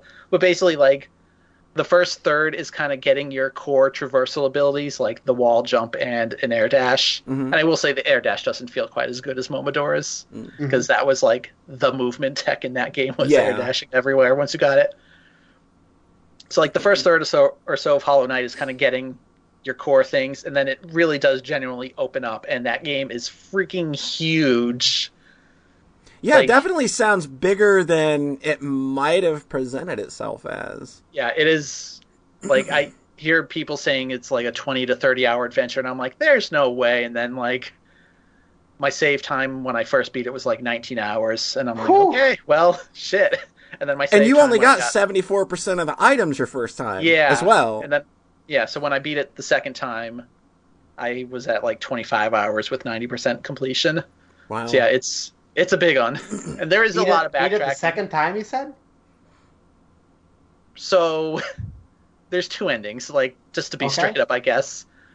There's kind of the normal path you can take to get the ending that everybody can get, Mhm. And then there's some really, really hard optional stuff if you want to do everything. Uh oh. it gets real fucking hard.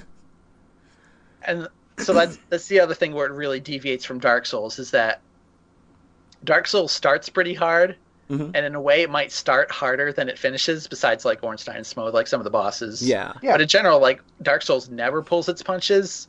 Uh huh. This game absolutely has a very gradual and steady difficulty curve Mm-hmm. to where like the first area is kind of insultingly easy and like the first mini boss that you i guess is technically optional is Mhm. like super super simple Mhm. and then starts getting a little tricky by the second area and then kind of hard by the end of the game but then all the optional stuff that you don't have to do to complete the game by the end is like super meat boy cotton alley shit basically Oh Uh-huh. shit. and like the true final boss is unbelievably hard Well, I mean, like if you're going like you know all in on a game like that, you know, Yeah.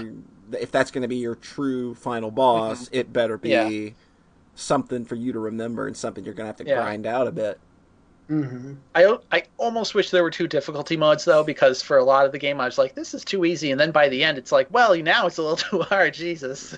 hmm But then I see people who are like playing the regular game and being like, why isn't there an easy mode? This is too hard. I'm like, boy, you guys are in for a rude awakening at the end. Yeah. Because platformers are just a genre where you've got people who've been playing them their whole lives, you Yeah. know, and getting really good at them, and then new players that can't handle Precision you know, platforming. precision platforming. So, so it's really hard to balance yeah. Mhm. that out. So I think that's what they tried to do by kind of having the easier path available. hmm Yeah, Sort of like sort of like how you and Polly beating the machine game in like 20, 25 minutes is like, all right, this is going to be a game that a lot of people bounce off of, and a, a few take like an hour and a half. Yeah. Um, yeah. Cool. And yeah, this game is just like this huge atmospheric adventure, and there's like something Mhm. ridiculous, like 140 enemies, and like it actually like has a journal and catalogs everything, and you There's, can like, scroll a- and be like, "Yep, there's really like 140 enemies or something." And I think there's like, Aria of Sorrow has like that many, but it only Yeah. it's only like three hours long. really, jeez, that's It's pretty nuts, actually. oh Yeah. But, but you know, 30, 90% of them are copied from Rondo of Blood. So. oh yeah, yeah, Castlevania games. They never quite grew out of that uh, enemy set. Once they got those sprites made, they just rode them into oblivion. hey, remember that Medusa head from Rondo of Blood? It's 20 years later, but here you go. Continue. I, I'm just not sure what else to say other than Yeah. like I really, really love this game. That, And, that So it really, seems like this. It seems like really- the story and feel of it really impressed you. yeah, I was gonna say. Yeah, because when I so when I when I beat it the first time, I was like, that was incredible. And then I kind of realized like, there's another ending. Oh my god! And then oh shit, the true ending just, woo, blew me away. yeah, I saw you with talking about it a bit on Twitter the other night. You that. Was, seemed that was the first ending. That was the first ending. that was the first one. Yeah, you Yeah. seem to be getting a little perturbed. Both perturbed. final bosses were just. Oh, the one that I was complaining about hard was the final one. Okay, Or the Mhm. true. but yeah, that's where I saw you. Complain. It's just it's a cool game though, and like it nails like this is. Have either of you played Ori in the Blind Forest? I've played it. I have No. not completed it. Because Uh-huh. that's a game that this seems to be getting compared to a lot. I'm not entirely sure why. Maybe just because they're pretty platformers. I think it's because they're pretty Metroidvania. platformers, and I think it's because the platforming in Ori can skew a bit towards difficult. Mhm.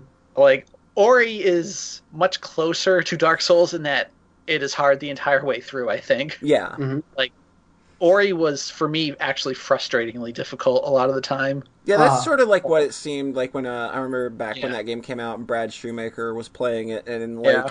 that's sort of like one of the aspects that kind of like he put against it was that it just like it's very unrelenting and like like Yeah. you're just gonna pile up deaths like crazy in that game.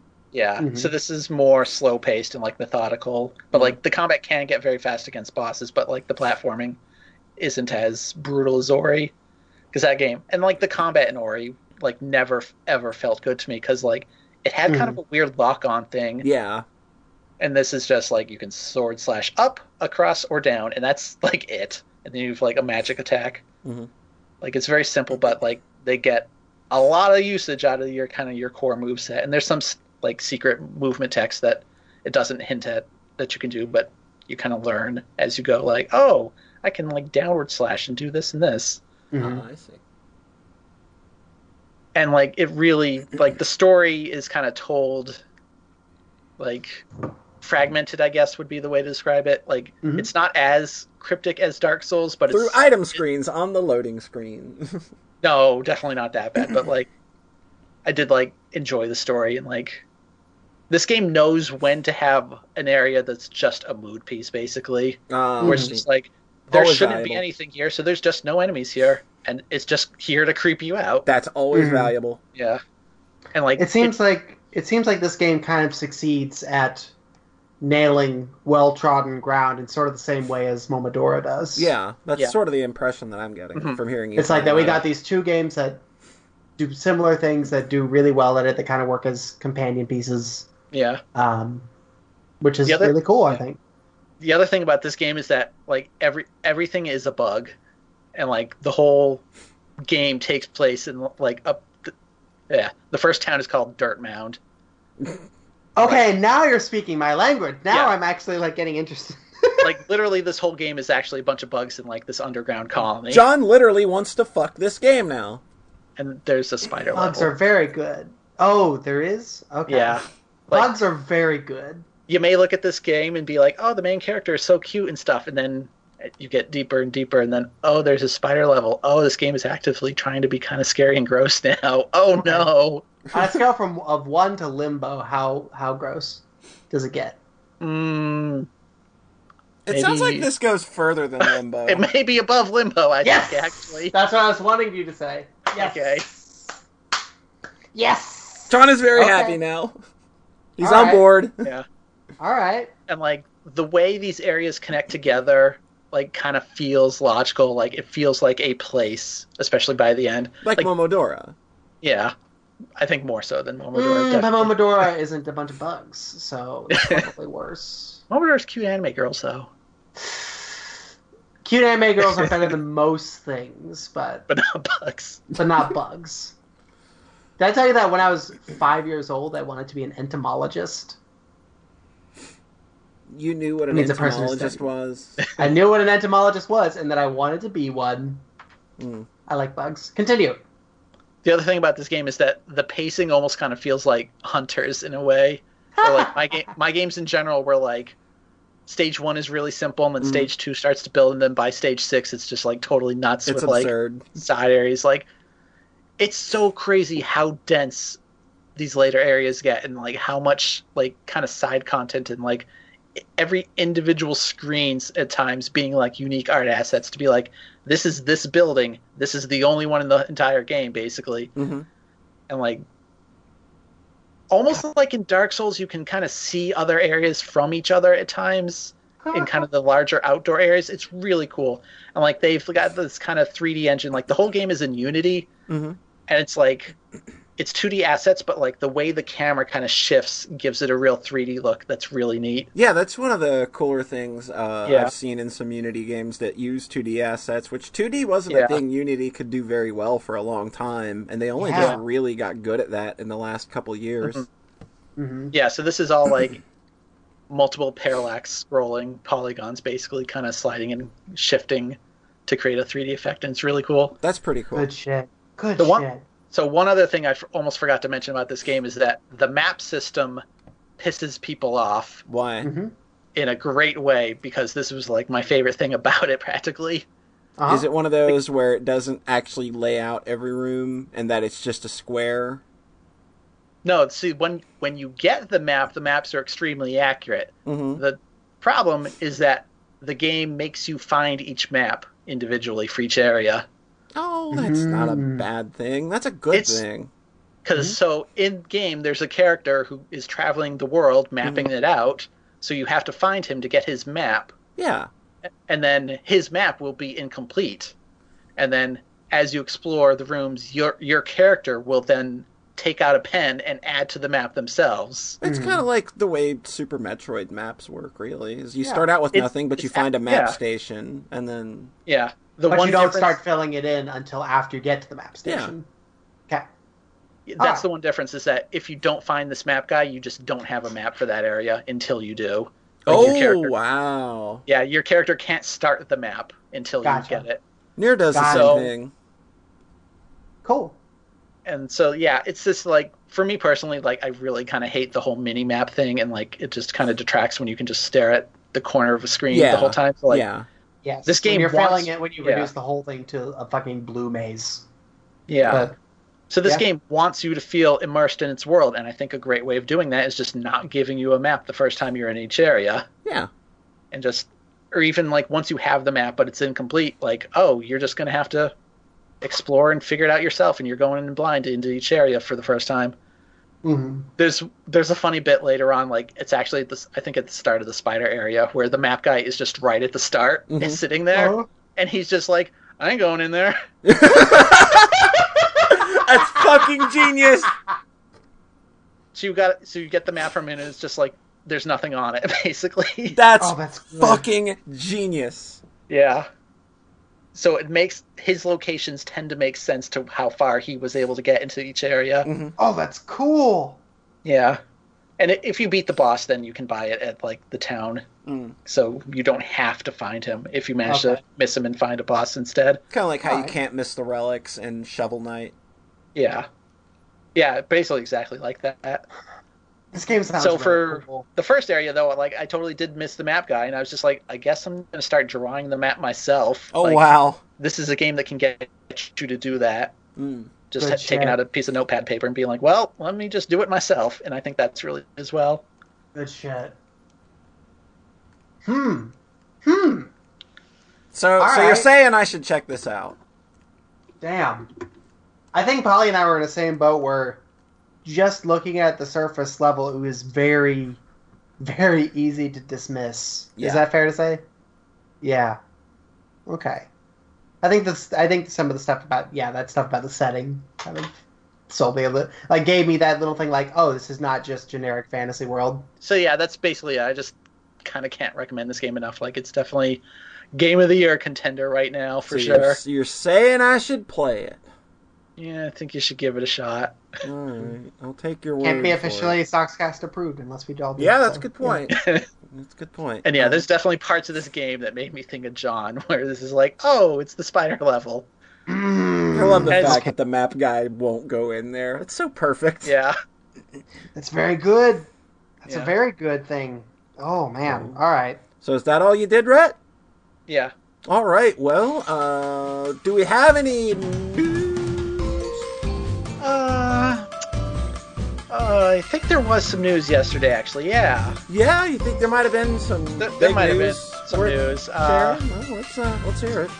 So finally, after much hemming and hawing and uh, kind of some misdirection in a weird way, like Mm, wasn't sure if it was really going to happen or not, and like it seemed it seemed pretty soon to be happening in March, you know. yeah, But but finally, Nier Automata is coming to Steam. yeah, it is. It, it was officially Yeah. confirmed. Yeah, it's coming out on uh, the 17th, which is just 10 days after. Yeah. Uh, it's getting a Steam exclusive uh, content as You can well. put a valve on You her can put a valve on her eye, which that's uh, that's my prediction as to why it's coming out 10 days later. Is that it take 10 days to. That's Very real silly. Yeah. It should play the sound effect from the old Valve games. like when you equip it.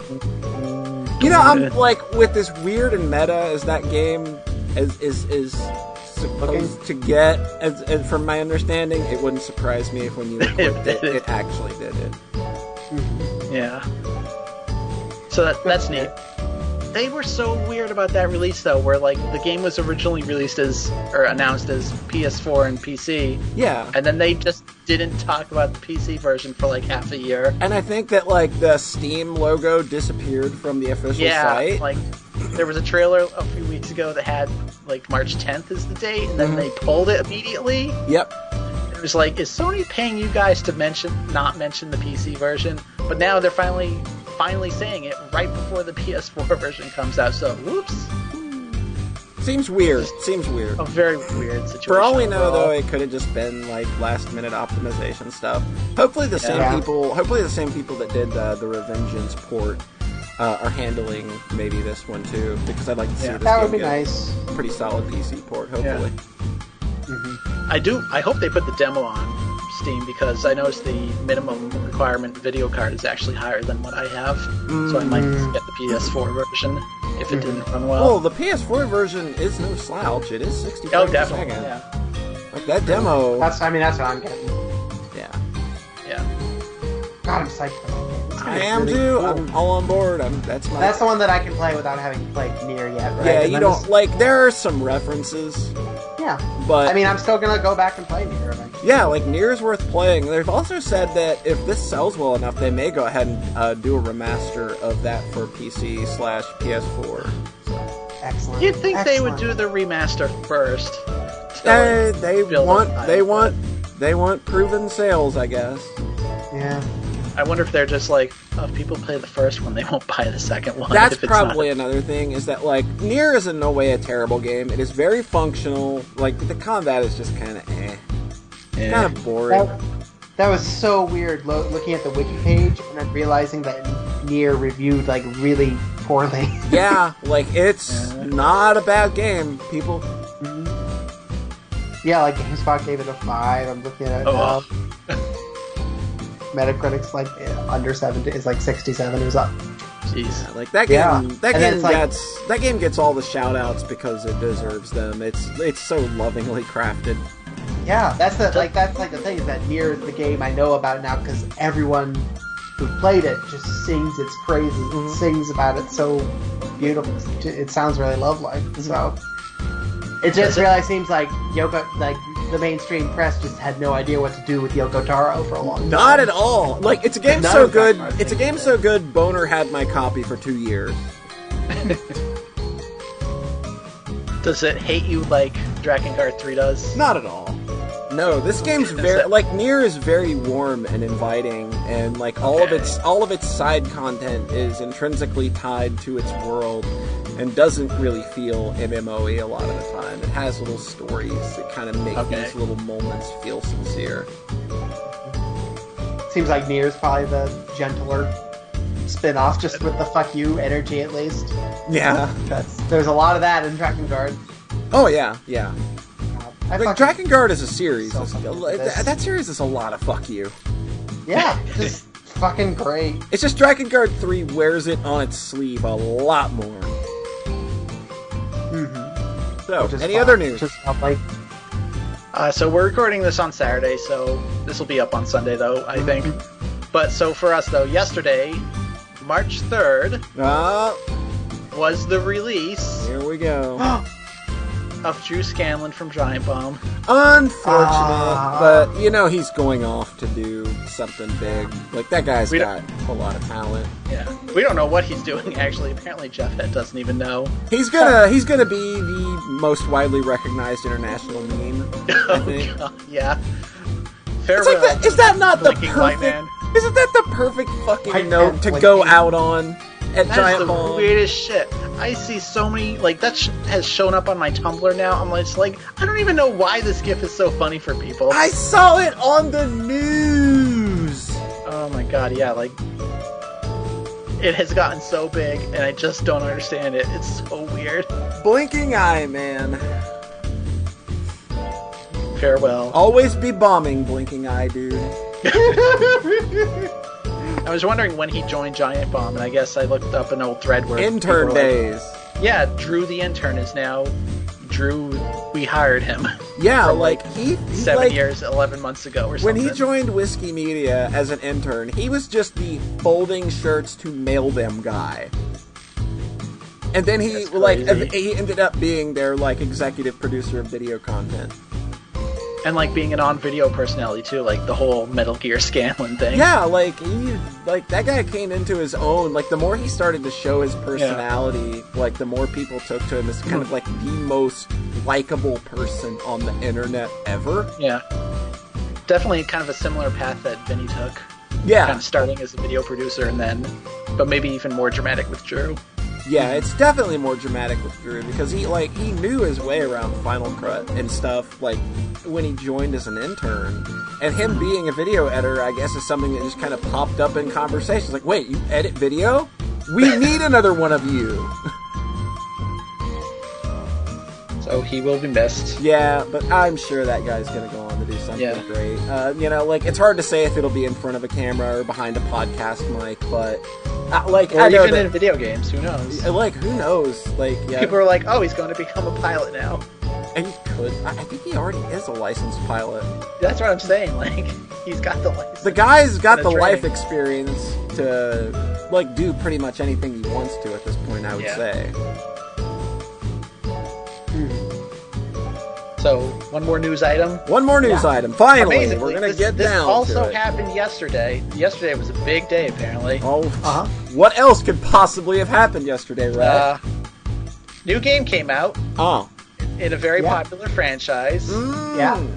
from its very kind of humble 8-bit origins Mhm, to now uh-huh. the franchise we all love today. Mhm. The new Shovel Knight, Spectre of Torment, came out Oh, for God, that looks rad. for some people. It's kind of a limited release. yeah, Uh-huh. that's kind of weird, huh? yeah. Well, so we'll be playing it in April. It's kind of like um uh, when La La Land was playing in limited theaters. So it's like, oh, it's out now for like two theaters. You'll Yeah. get to see it in January, I guess. So Spectre Huh. of Torment will be out next month for Yeah, everybody. coming out. Oh, Yeah, that's gonna Apparently be real it's hard. good. I Yeah? the stru- one of the sites gave it like a 9.5, but they said it's really hard. Well, I mean, given I think that it might just kind of be like we're still used to playing as Shovel Knight. We didn't play the Plague of we didn't play Plague of Shadows. Yeah, Plague of Shadows definitely started harder too. yeah, but it's just because like uh, you know Plague you know like Plague Knight has uh, a, a, diff- a whole different way of moving around and mobility. Yeah, In but so does uh, so does Spectre Knight. So that can very Like- well be like why like this is reviewing as kind of really freaking hard is because it's not your typical platformer. yeah, Good it definitely shit. seems to be kind of drawing from Ninja Gaiden, where like he's running up walls and doing wall jumps and like air slashes. It looks really neat. See, fucking good that's shit. Spectre Knight was my bullshit. favorite of them too, just design wise. Yeah, John. and story. You need to play Plague of Shadows. Yes, I need you to, do. I need to, I need to replay Shovel Knight. No, you need to play Plague of Shadows. I need to you. play all. I need to play all of them. They are very good, and I didn't appreciate it enough the first time through. I need think to like enjoy Shadows this more than story. I believe you. I just, I'm just saying, I need to get into the Shovel Knight world and have that be a part of me instead of this thing that's just kind of di- I'm distant from. Right. So Spectre of Torment is like a prequel story where Yeah. he's assembling the Order of No Quarter. Yeah, which whereas is the best name, whereas Plague of Shadows takes place concurrently. which was also really neat, but they couldn't get away with that again. No, they couldn't. No. With the what? With getting away with what exactly? You can't get away Plague with of- it yeah. being concurrent with Shovel Knight. Oh, because okay. that's what uh, Plague of Shadows is. It takes place concurrently with Shovel Knight's adventure, and this is a prequel. gotcha. Cool. So I wonder what they do for King Knight eventually. Yeah, I wonder. It's going to be interesting. Apparently, that's going to be out like uh, probably a lot sooner than it took to get um, uh, to, to get Spectre Knight done. Yeah. Cool. I mean, Spectre Knight was over a year now. which- Yeah. From Plague of Shadows, like that's kind of crazy. Yeah. So that's why they're also raising the price of the base game because oh my god, they realized we didn't make any money from Plague Knight. Whoops. Yeah, yeah, they kind of had to split it up, Yeah. but they still gave people like a real long time frame to get on the Shovel Knight bandwagon and still get all the free stuff before they released the treasure trove. Yeah. Uh, and then the Plague of Shadows slash. Yeah, I can't imagine any. I can't imagine being mad about it. Like it's obviously. Well, I don't think people are mad. They're just No. very confused for some reason. Like I have seen endless discussion of like, which one do I buy if I want the whole thing? Like it's not that complicated, No, people. it's- Jesus. It's pretty simple to figure out. Yeah.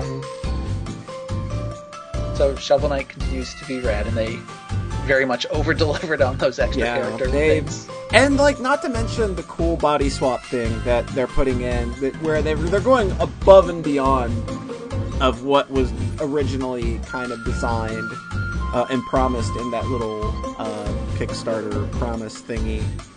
Good shit. So is that it for news, or Yeah, I'm pretty sure that's all that happened yesterday. Yep. Nothing else of note. Yeah. That's the rest of it. nothing Cool. really? Yeah, I'm like looking at like NeoGaf, and I'm not really seeing anything. Yeah. I took a nap. Like, was that? jump out at me. Newsworthy. That's Yeah. newsworthy. It was a John good took a fucking nap. And on that note, we're going to go ahead and get out of here. So, John Thayer, tell the fine listeners of this audio based podcast where we can find you. You can find me at farawaytimes.com and also farawaytimes.itch.io. You can play a lot of the games there now. Yeah, including upcoming releases as well. Yep. There will be Feels some of those, apparently. Yeah, actually. So yeah, feels good. Far, keep an eye on that Faraway Time, and you can find me on um Faraway Thayer on Twitter. Cool. Rets, where can we find you? in3.tumblr.com. You can find me at twitch.tv slash Eric's Joystick. And remember, we're the podcast that loves you. We're the only ones that love you.